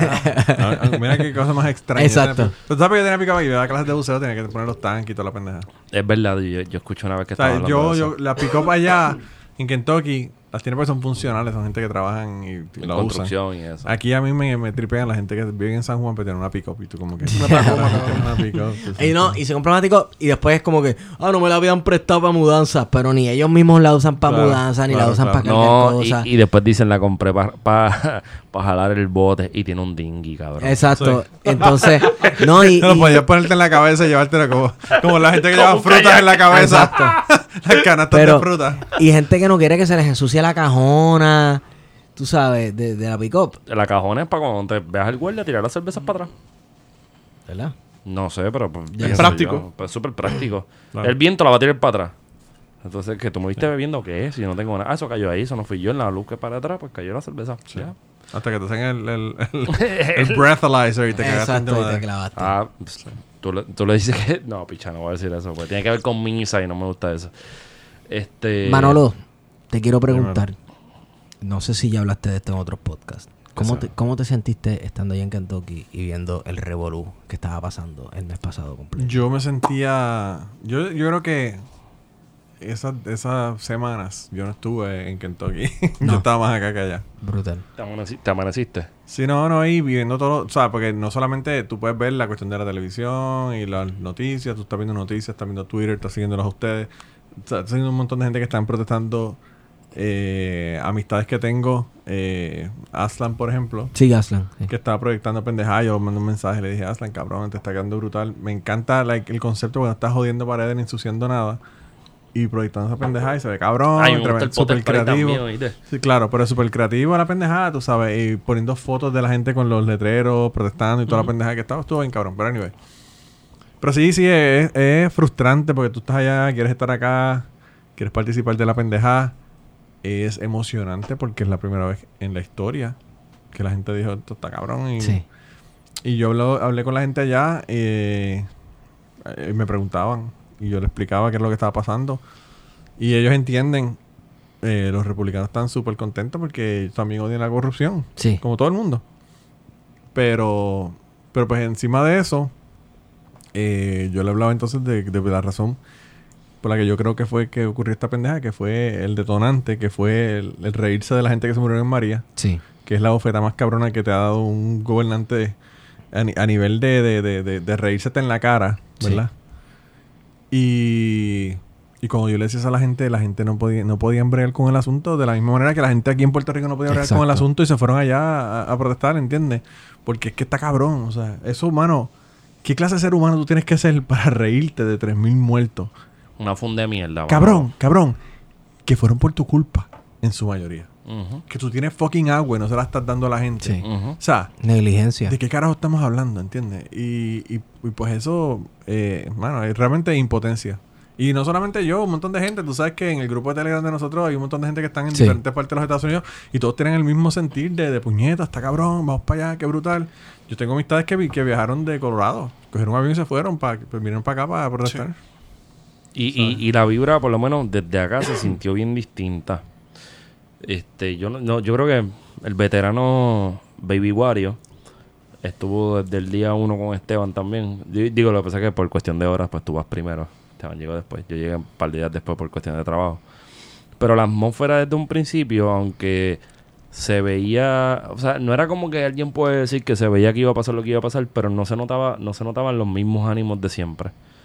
Había un cierto espacio para construir algo. Que es lo que ha estado pasando, que hemos- lo hemos hablado tímido, porque pienso que deberíamos meterle más profundidad a eso, con las asambleas de pueblo. Que cada día que, que una asamblea de pueblo se reúne, así sea un pueblo Que como me dijo Utuado, Eli, Utuado. Eli me dijo que en Utuado se reunieron el otro día y se están reuniendo regularmente. No solo no es, no es que se reunieron cuando esto estaba ocurriendo. Todavía se siguen. Entonces cayó, se- cae Ricky y Claro. por lo menos que yo sepa, la, que me conste, Ponce y creo que, si no me equivoco, fue un pueblo del oeste, se reunió porque no podía llegar a, a San Juan. Sí. Y de ahí empezó a repartirse la idea de vamos a hacer asa- asambleas por pueblo. Que alguien que no voy a mencionar ha dicho que tenemos que copiarnos el, el- el método de las, de las iglesias, ¿no? Primero pueblos, después regiones y después la isla entera para ver cómo se organiza algo. Sí. Esteban está ahora mismo sintiéndose bien identificado con esto, ¿verdad? No, no, no, no. no. No, pero fíjate también, o sea, la otra cosa que, que, que están haciendo es que están haciendo cosas que no tienen incluso ni siquiera que ver con política. Digo, es político, no partidista. No, no, no, no, pero, o sea, cosas, eh, por ejemplo, ambientales, que no son directamente relacionadas a la cuestión política. Mm, Bueno, yo diría que sí, mano. Pero sí son, yo- son, son, Digo, pero- son políticas, no partidistas. Claro, eh, a eso es lo que me refiero quizás. O no Quizá- proselitista. quizá- O no proce- Quizá No, había, proselitista. quizá debía haber dicho eh, partidista. Eso sí, es sí, lo que sí. haber dicho. A lo, que, a lo que te estás refiriendo es como que hay gente que está sacando... Bueno, es que son... Se están discutiendo tantos temas a la vez. Yo, yo no, no pude ir a la del domingo en San Juan, que era la que me llamaba la atención. Este, Pero son cosas bien concretas. eh, eh, la gente está clara. Pero entonces vi una foto el domingo antes. Hubo un domingo de por medio y había un, un- estaba empaquetada la Plaza de la Roosevelt. Sí, con, 300 con una cuestión demogra- con una- un demográfico bien interesante y yo creo que, que que gente como tú que está en la diáspora pero no está en la diáspora porque eso es lo que está cabrón de- Están del, trabajo están súper presentes presente, están como, acá como un amigo de este podcast, Gabriel Zapata, que sabe más cosas de aquí que yo mismo. sí ese cabrón Bueno, y esas dinámicas, como decía Manolo, de la diáspora viniendo a Puerto Rico a las Sí. protestas. Pienso en Gabriel labor de- Laborde. En Alexis Sanz. En Alexis Santos, sí, wow, mano, por ahí, o sea, en la línea ahí al frente, mi Sí, hermano. sí. O sea, un abrazo de verdad. Ustedes, gracias. Así que hubo Ustedes fueron parte de. turismo de protesta. bueno no, no, yo- sí. a mí me consta. Yo tengo una amiga que vino de Colorado, estuvo una semana aquí. Y obviamente ella, ella dijo, "Bu- lo que pasa es que voy a coger vacaciones y me voy para allá. Sí, sí. Whatever, whatever happens. Súper válido y obviamente, necesario. y obviamente estuvo una semana y ella dijo, yo no sé si el cabrón va a renunciar en una semana o no, pero yo voy a estar allí. Y ella estuvo en la que se hizo miércoles, estuvo en la que se hizo lunes y renunció. Y estuvo aquí todavía hasta el día después de que Ricky dijo que, re- que renunciaba. Entonces ella se fue. Y no porque se, porque renunció, sino porque tenía el pasaje para ese Sí, día. sí. Pero, pero tuvo la, la, la suerte de, de venir aquí y verlo todo el proceso completo, ¿verdad? Y desde afuera, Manolo, desde afuera tú monitoreando las redes, porque, porque tú estás ahí, en- tú- tú- pienso yo, ¿verdad? Como la palabra que quería decirte como un curador de historia. Para mí, en cierto sentido, tú eres como, como esa membrana, ¿verdad? Esa frontera que se mantiene acá, se mantiene, o sea, estás allá, te mantienes acá, pero estás como con, con un juego, ¿verdad? Como las bisagras de una puerta. Se, se nota el cambio desde lejos.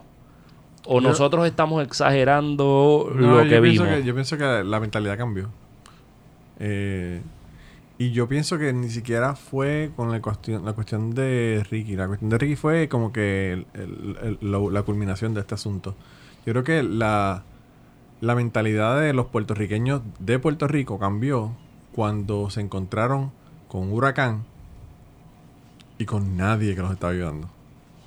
Exacto. Esto es, todo el mundo, por sus propios cojones, tiene que echar para adelante y darse la mano a los vecinos, a la familia, porque el gobierno está haciendo un carajo, nadie está ayudando, la ayuda no está llegando, los hospitales están cerrados, no hay luz. Y entonces, eh, no sé, yo pienso que eso fue como que otra de las gotas que colmaron la copa y la gente dijo, mano, con el gobierno no se puede contar ni para uno eh, depender de que, le, de que le provean agua Puedes contar con ellos para morirte. para morirte. Y entonces, así. ahí se dieron cuenta y dijeron, no, espérate, espérate, tenemos que hacer nuestro propio sistema de eléctrico, tenemos que empezar a trabajar con placas solares, tenemos que empezar a hacer comunidades más pequeñas en donde se integra la cuestión mejor. Y, y ahí todo esa- eso comenzó a cambiar, pero cuando ya se dieron cuenta de, del- del- los cabrones que son los del gobierno, Ujú. que no solamente fue por porque María fue muy grande, porque esa era la, la retórica que te, que, que te daban. María fue algo tan y tan y tan grande que jamás Sin hubiésemos podido trabajar esto, no importa lo preparados que hubiésemos estado, ¿verdad? Ese es el, el bullshit que te venden en el gobierno. Y eso es bullshit. Eso es bullshit porque tú no tenías que llevar el agua a la gente.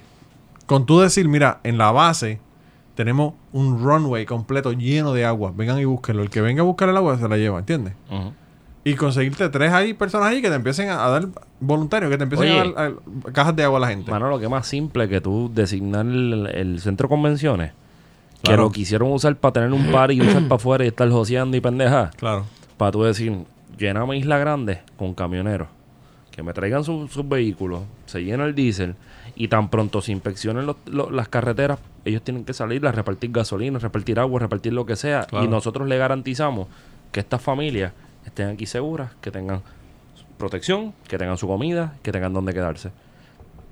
Eso hubiese evitado que la gente tuviera que pasar 12 horas haciendo fila para saber si podían comprar el combustible o comprar lo que pero- fuera y no, lo pero tuvieran. Es que, es que el nivel de, el nivel de no importar una puñeta. Bueno, tuviste a Eli en mi podcast que me contó que ellos lavando ropa en el fucking En río, el río. Y los cabrones viendo. A tirarse No con ayuda, cabrón, con A cámaras. tirarse fotos. A sacarse selfies con la gente. Hablando Mira, de la caravana de, de- de O sea, Unidos por Puerto Rico, what que esperemos que le pongan las cocoletas a esos cabrones. What the fuck? O sea, eh, ¿qué, clase de cabrones? Volvemos a lo, a lo mismo. No, Porque no, lo le cae otra palabra, tú sabes. Y entonces, pues, ahí yo pienso que, que la gente se, ahí se dio cuenta y dijeron, hermano, esto ya, esto, esto ya no, no pare más, ¿entiendes? Esto no pare más. Esta gente hay que sacarlo para el carajo. No se puede bregar con esto, con esta, de, este- de esta calaña, ¿entiendes?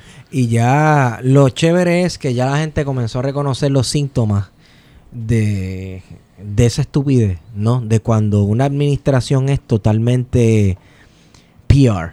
O sea, re- relaciones públicas, cámaras, para Claro. tirarme selfies, etcétera. Yo creo que la gente ya despertó un poco con eso. Sí. Y es posible que. También lo que ocurre es que cuando, cuando yo me criaba, yo soy un poquito más viejo que ustedes. Cuando yo me criaba, a nosotros nos están vendiendo la idea de que tú vas y estudias y después vas a tener un trabajo y whatever. Ujú. 30 años, la casita, el nene y la Perfecto. nena y ya se acabó Perfecto. todo. Y Pero eso-. Y eso yo creo que a nosotros, yo creo que mi, mi generación fue como que los últimos que realmente nos dimos cuenta que esto, no hay trabajo para todo el mundo, esto está jodido. Y yo me fui en el 2002 Ujú. para Estados Unidos.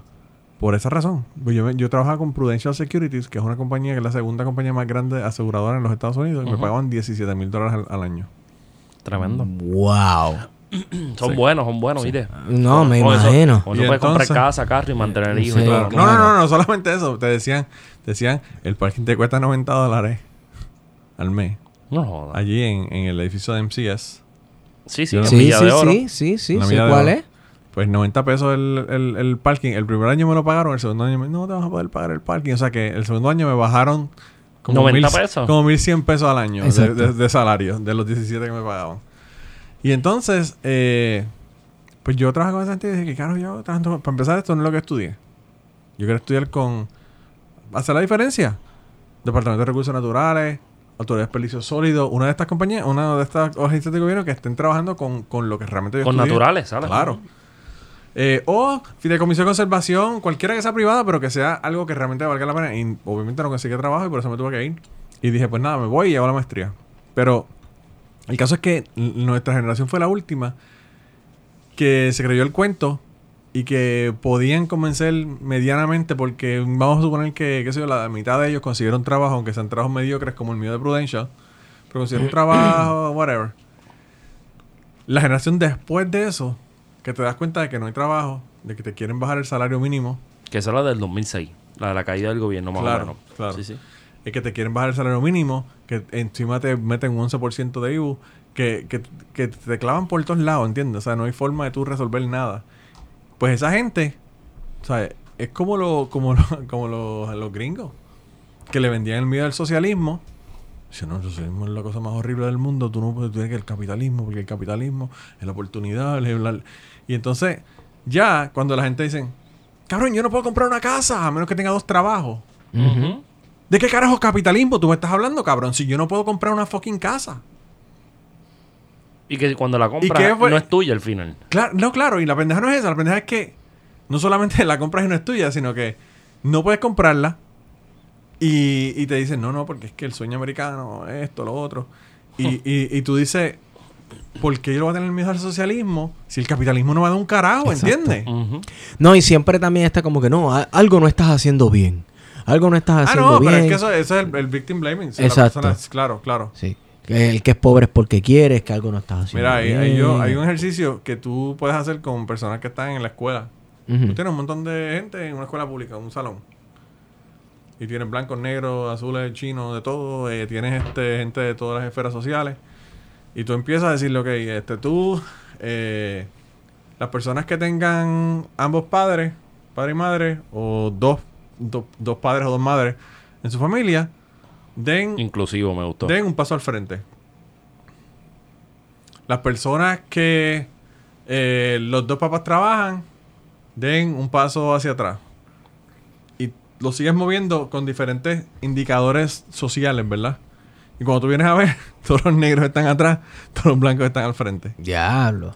Y, y eso es, es básicamente el- eh, lo que lo que siempre va a ocurrir. O sea, la gente, la gente que está marginada. Y, y en Estados Unidos todavía es peor porque en Estados Unidos los blancos pobres son igual que los negros, los tratan igual. O sea, la- los, los blancos pobres del este de Kentucky que trabajan en el carbón Ajá.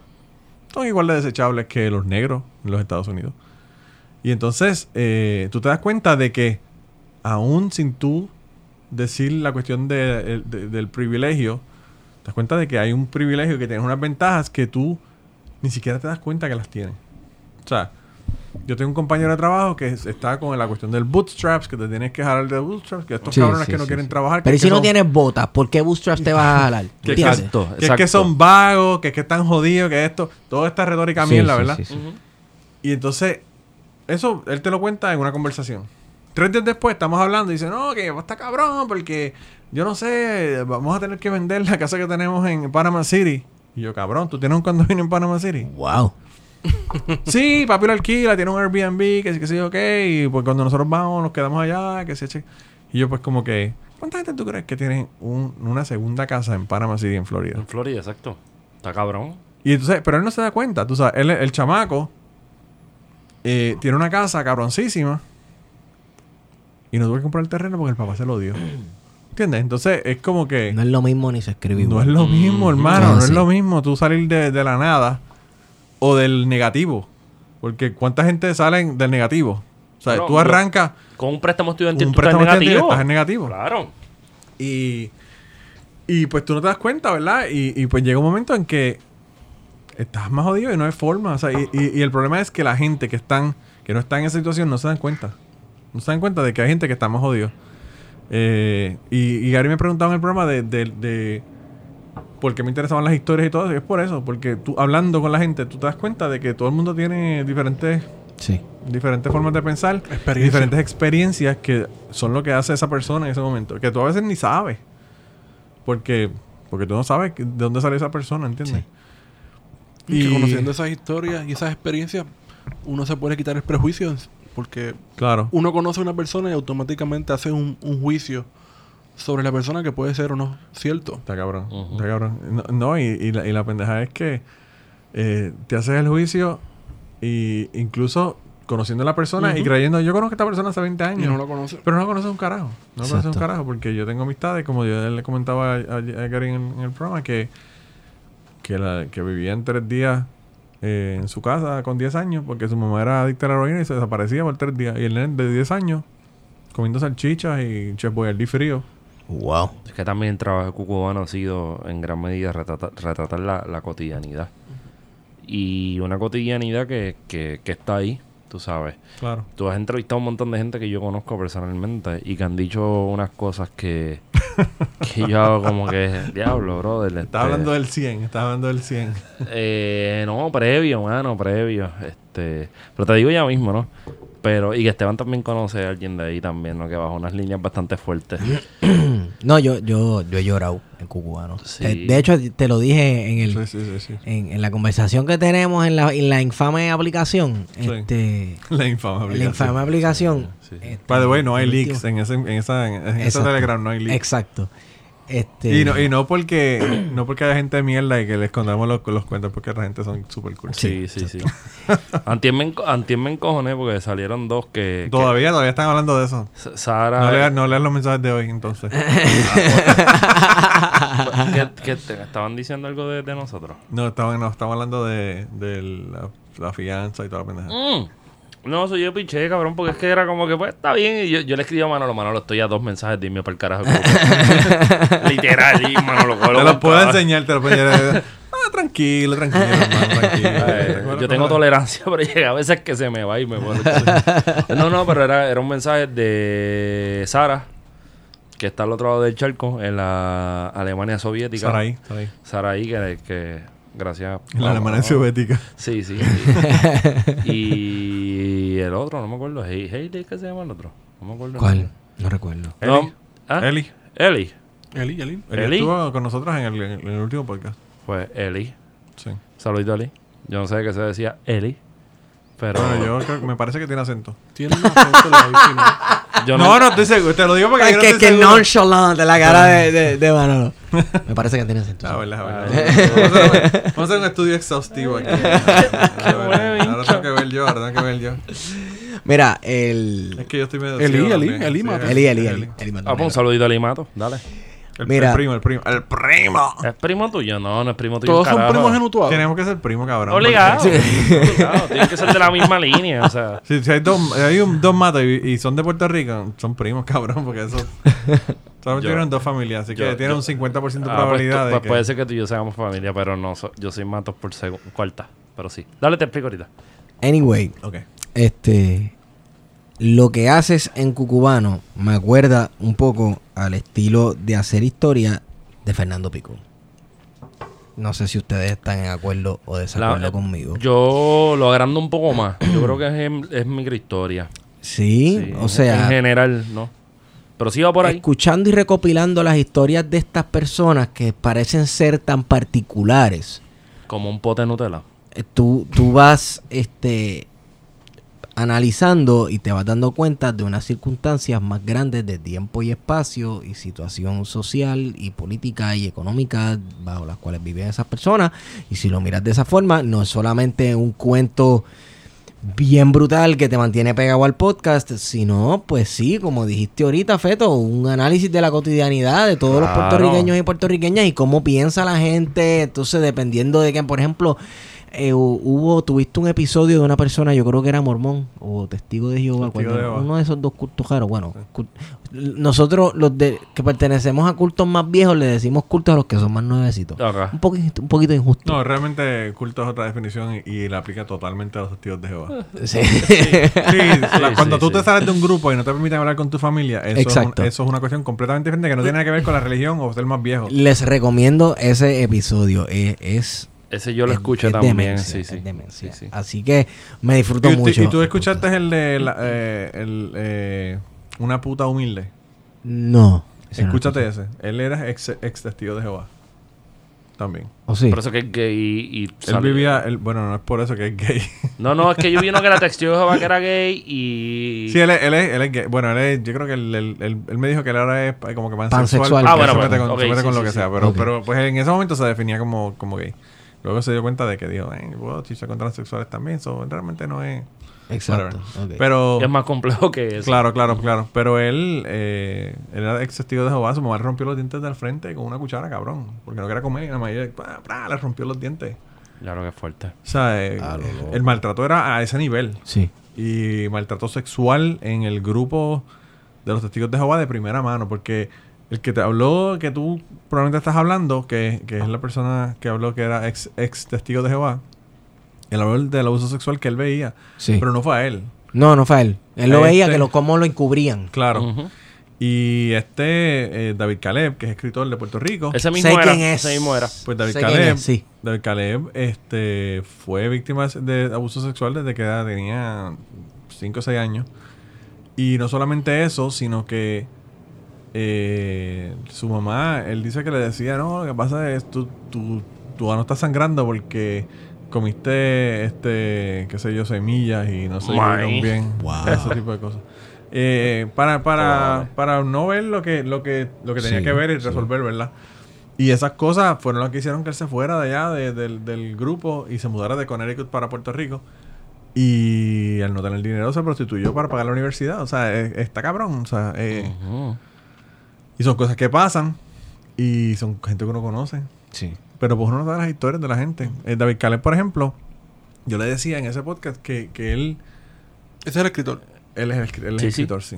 Vale, vale, se- así se llama el libro. Por eso yo le puse una puta humilde porque se llama Memoria Memoria de una puta. Claro. sí. Buen libro. Y pues él eh, se vino para acá y pues él describe las cosas de cómo se hacían. Que si te ponías un papel de inodoro sobre la perilla en tu stall del baño, lo que quería decir era entra porque vamos a chichar. Todo este lenguaje, todas estas cosas que ellos hacían. Y eso, él me decía, no, porque la Lázaro, no sé, yo me metía en los baños, hacía eso y chichábamos ahí, que sé qué sé yo qué. Y... Bueno, yo iba a la Lázaro y estudiaba como todo el mundo. Sí. E iba a los baños. Y son cosas que están ahí, Ahí como en una cara. Eso es dimensión diferente a la tuya. Porque tú no Exacto. lo ves y no lo entiendes. Y no conoces esa comunicación y, no, y, y como que no...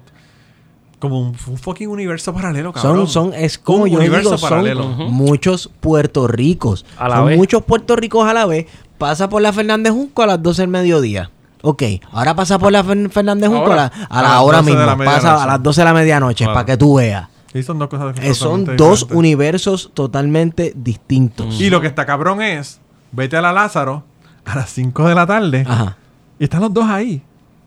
Pues tú entras al baño y Sí. ves una pendeja con un papel en la perilla Sí. y dices, "Eh, eso es más rara. Ajá. No sabes lo que es. Pero el que sabe lo que es, Sí. El que y sabe, entra sabe. y chicha. Entonces, está cabrón porque no son de 12 de la mañana a 12 de la noche. No, Son claro. allí mismo, Ahí mismo. en el mismo De esos momento. dos mundos. Tú pasas por el puente que está sobre la gándara y tú ves gente allí parado. Y tú dices, pues gente allí parado hablando. No, cabrón, están buscando, Cuadrándola. cuadrándola para irse a chillar con alguien, tú Sí. sabes. Sí. Y, y, y yo- a mí lo que me sorprendió de eso, yo decía como que, wow, está cabrón, ¿cómo, cómo en estos dos universos paralelos están conviviendo juntos y no se encuentran, no se conocen, no solamente no se conocen, sino que no se hablan.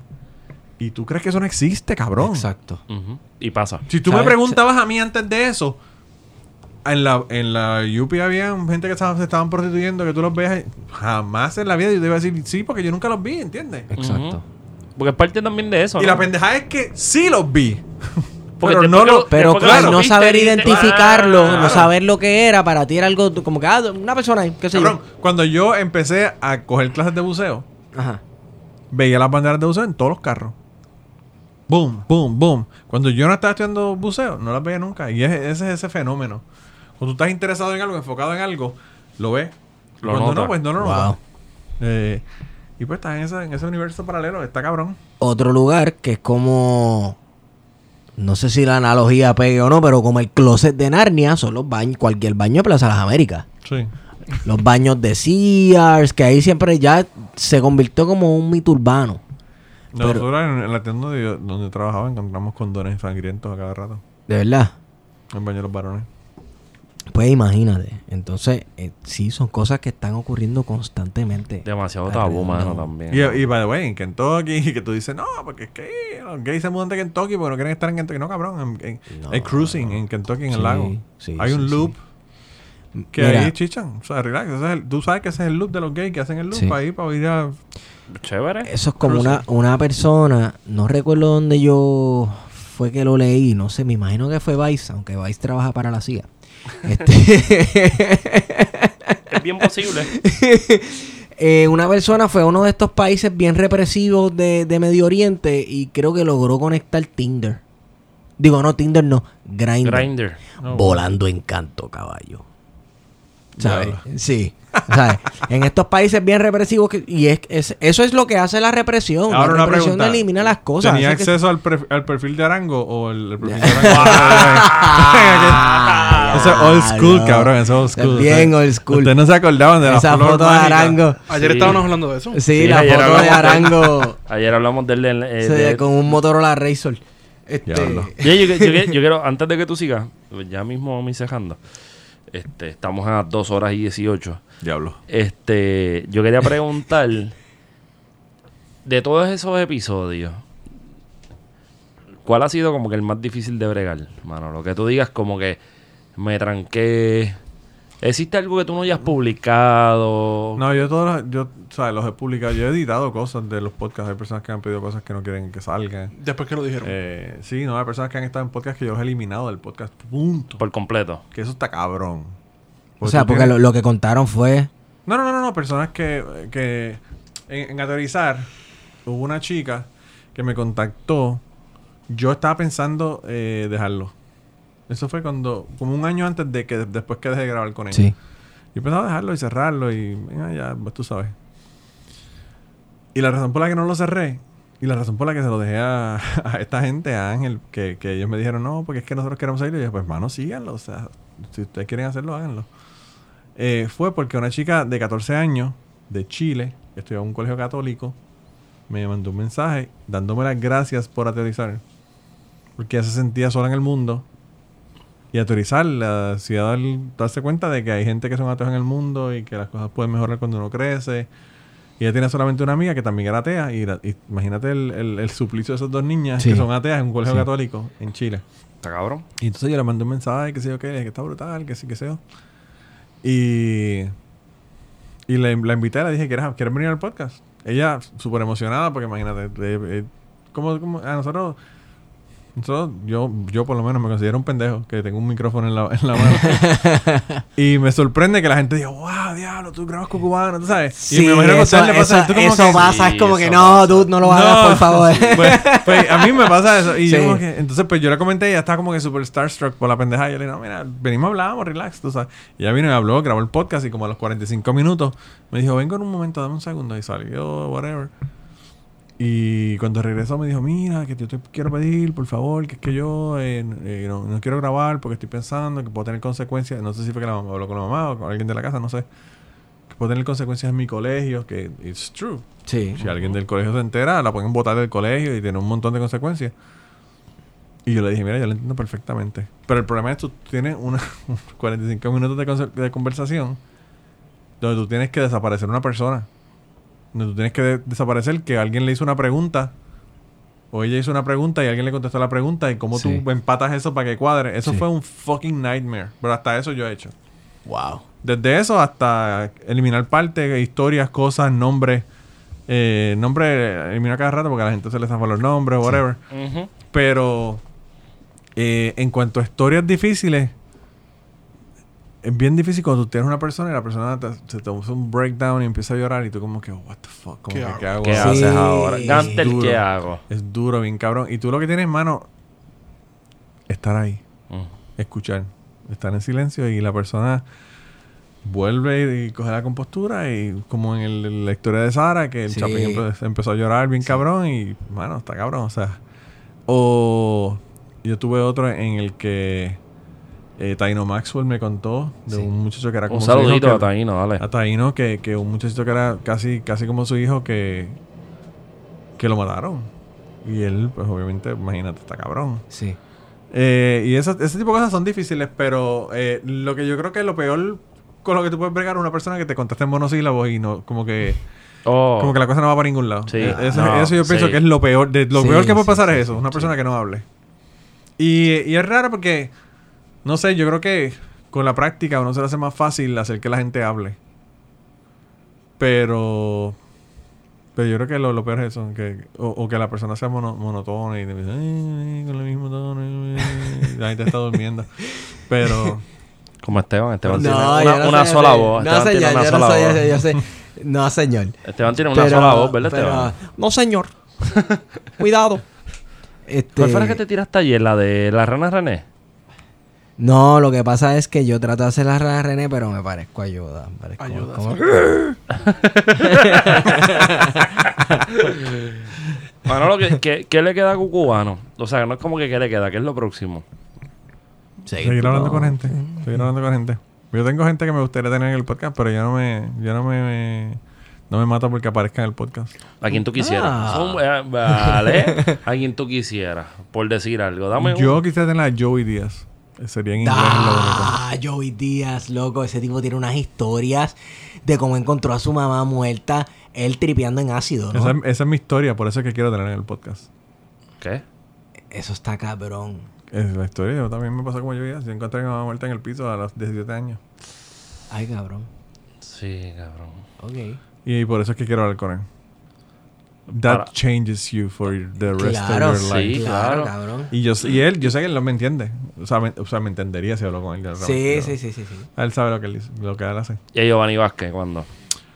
Giovanni Vázquez Es que tú no sabes si es real o es embuste. es como un rodeo, cabrón. Eso es como un rodeo. Es como Sí. tú tratar de enlazar a ese cabrón, como hacen en, en Kentucky, que, que cogen el becerrito y, le ponen Sí. las patas y las ajá. Esa es la única forma que te puedo bregar con Giovanni. Porque eso está cabrón, loco. Sí, pero... Si, si Chente no puede hacerlo en vivo, imagínate Exacto. yo por Skype tratarle. Sí.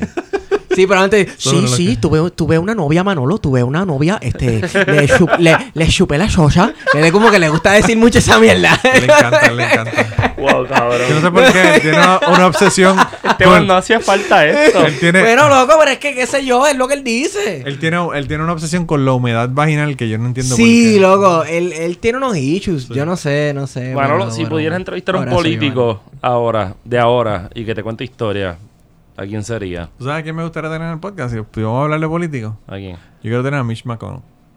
O sea, pero de aquí, no de allá. No, no, no, claro, pero si lo voy a hacer allá, obviamente con Mitch él. McConnell. De aquí, eh, de aquí me encantaría tener a Lugaro, pero para hablar de ateísmo, no para hablar de política. Ah, ok. Ok. Porque me interesa, o sea, hay gente que dice, ah, yo soy ateo, pero yo quiero ver de realmente. Si, Sí, tú has analizado el ¿De asunto, qué es lo que ha pasado con esto. Claro. cómo funciona la mente? Claro, claro. sí, sí. Sí, y a mí me, me, me tripió bien cabrón porque, hermano, eso fue una de las cosas que le cayeron mierda a ella cuando ella dijo eso. Y, y ella le dijo la contestación correcta. Todos los que le han robado y los corruptos han sido religiosos. Let's try something new, ¿verdad? Exacto. Eh, y, y eso no quiere decir que un ateo no vaya a robar, porque el lugar yo creo que se hubiese robado hasta los clavos a la cruz. Lo he dicho aquí. Escucha. Yo tengo información de primera Ey. de asuntos de educación cuando yo tenía contrato. ¿Ah, sí? Bueno, Eso. pero a mí... No, no, Ay, no, Dios no. mío. Pero anyway, no, el caso no. es que No, eso te lo vendo al costo. Eso me lo dijo alguien que trabajaba con, con un fuente. político. Yo no voy a... Que, que suena como... ¿Cuál es tu fuente, la de Plaza? Suena como latia. ¿Tu fuente Rima la de con Plaza? latia. Como Latvia. no, como latia, latia. Por eso como Latvia. Sí. Sí, sí, sí. Pues un político que rima con eso. Eh, De alguien que trabajaba con él. Sí, como si... Como, como de apellido hindú, nacido en Honduras. Este, Pero, pero sí, o sea, eh, no sé, de verdad que en Puerto Rico los políticos no son muy interesantes porque te, te están vendiendo algo. Ah, bueno. Es que así ha funcionado la Todos política. te venden algo, todos te tratan de vender algo. Y la realidad es que no es que no son muy interesantes, porque yo te he puesto a ti, bueno, murió hace poco, pero Hernández Colón. Si las cosas que me han contado a mí de Hernández Colón son verdad, una grabación con Hernández Colón en Cucubano Podcast hubiese estado bien demente. Con la voz cambia, tú sabes. Porque, porque con él, él, de él me han contado unas cosas Pero de que de bellaquera. de bellaquería, Porque de bellaquería, de todo, de bellaquería. de todo, Aparentemente de el tipo era un prolífico, un prolífico bellaco. Él era nuestro Clinton. Eh, sí, pero O- a la o- NS... O, o JFK. Exacto, nuestro JFK. Yo no sé, no sé. Mira, este. Vámonos que es tarde. Vámonos que es tarde. Este, Manolo, gracias por venir. Hermano, tú sabes que yo no puedo venir aquí y no estar en, en, eh, este podcast. O sea, esto es así. Eres siempre bienvenido.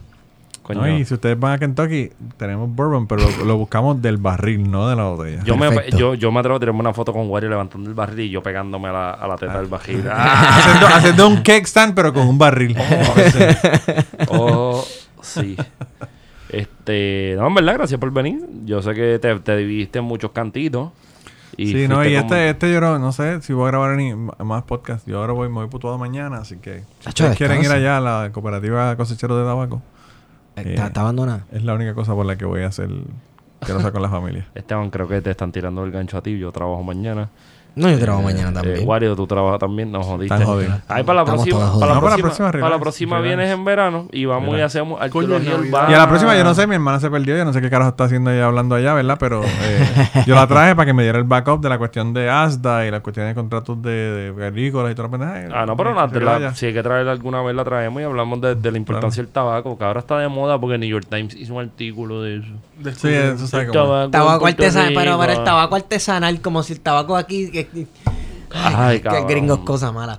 Anyway, Saludos a Papiro, saludos a Willy eso no solamente gente. los gringos, los hipsters. Que Sí, exacto. más- Sí, más, sí, sí, sí. Sí, lo más seguro es que te van a vender un tabaco con sabor a vainilla. Ahora hay, que hablar, ahora hay que hablar de los fucking hipsters porque de los millennials no se puede hablar porque los millennials fueron los que sacaron a Ricky Rosselló. Exacto. Así que no hay break. Bueno, fue, fue, más, fue más que eso, pero por ahí va la cosa. Claro, claro. Este, bueno, ya que nos vamos yendo, gracias Manolo por venir. Gracias por el, el whiskycito ese que está bastante Y gracias cabrón. a ustedes por la invitación. Este, hay que seguirle metiendo, porque esta pendeja es como un network bien cabrón que está conectando a la gente ya- de allá y de acá. Yes. Antes de despedirnos, es importante decir, Manolo, tú que estás afuera. ¿Tú sabías que si tú quieres comprarte un libro, tú puedes meterte a libro787.com y... No, yo no lo sabía. Yo ahora tengo un descuento con ellos. ¡Wow! Wow. Pero, pero yo, yo compraba libros de, de ella. Sea la madre. Pero entonces te vienes y te metes. Lo que pasa es que ahora tengo el descuento, ¿viste? Te Claro, pides plan, de, querido. pides plan de contingencia y te llega free shipping allá a Kentucky. Esa gente eh, le meten bien cabrón. Le meten Yo quería mandarle duro. un saludo a esa gente. Ahora fuera, fuera de anuncio y todo lo demás, eh, la gente está haciendo un servicio cabrón. Ujú. Y yo no sé si en los anuncios puedo hablar malo, pero... Eh, Están haciendo un anuncio a la diáspora cabrón, loco, porque es que no se consiguen estos libros allá. Y la única forma que tú tienes para leer estos libros, conseguir documentales. Exacto. Que eh, fue una de las cosas que estaban hablando en el chat hace una. Claro, que, que, que, que los documentales que nosotros no podemos ver, los vemos allá, los libros. O sea, que, que, que hablando de conectar gente, Ahí hay algo. ahí hay algo bien cabrón. Un proyecto ti- bien cabrón. Esto es como un review de Manolo Matos. Manolo Matos te acaba de dar cinco estrellas. Excelente servicio. No, y llegan súper rápido, o sea, son gente súper cool, de verdad que o sea, el servicio es brutal, es brutal. Bueno, pues agradecido de libro787.com que ha colaborado con la producción de este y todos los episodios que han escuchado en estos días recientes, ¿no? Esteban, ¿dónde te consigo? Estigón por Twitter. Y si te quieren... Ah, en, en Facebook ahora. Ah, ¿verdad? tenemos Facebook, señores. Tenemos un fanpage. Espérate, de- espérate, estamos espérate. en- No me digas que ustedes están en Facebook. Sí. Estamos Por en favor, Facebook. hermano. Sí, lo sé. No los pe- o sea, fue por básicamente no los Eh, pidieron. Por algo que, algo viene pronto. Su Facebook. Analytica. Eh, ¿Por Sí, qué? Ustedes, Eso es, eso es gente son, son eh, los, los que están orquestando Ah, sí, los hilos sí, políticos. sí, sí, no sí. se metan esa Eh, mierda. ya lo sé, ven. Pero pues, este, estamos en Facebook, llegamos al 2009, señoras y señores, estamos en Facebook. Sí. Este. Yo estaba a y- punto de comprar unos stickers. ¿Te acuerdas cuando en Facebook tú regalabas algo y lo pagabas para ponerle en el wall de la gente? Eh, sí, Sí. horrendo. Sí, Sí, cabrón, horrendo. Bueno, pues consigan a Esteban en Stigon. A mí me pueden conseguir en arroba pheto. Feto. Y nada. Vayan a, a Facebook, vean lo que hay ahí. Tenemos Instagram, Plan de Contingencia Podcast, Sí. eh, Twitter, P de Contingencia. Este, la semana que viene abrimos un MySpace. No, creo. No. Ni un vida cool. Un high five. un Latin chat. Un ICQ un para que hablen. Me consigue mi número de ICQ. Guarito, ¿dónde te consigo? Estás, estás ahí callado, concentrado. Estoy dormido. Hace rato. Mira que mi hermana, mi hermana me dijo que estoy cabrón que no deja hablar la- que no deja hablar allá a, a esta gente en, en, Con Gary. en- con Gary, sí, sí, sí, me dijo. me dijo, Pero eso está pero- bien, eso no importa. Si te invitaron para hablar, pues tú habla por ahí para abajo. Oye, y la cabina, la cabina de esa estación, tú entras y Súper tienes la soviética. vibra súper Sí, soviética. mano, y de momento te sientes en Radio La Habana. Sí, sí, brutal. Te-. ¿Dónde te consigo, Wario?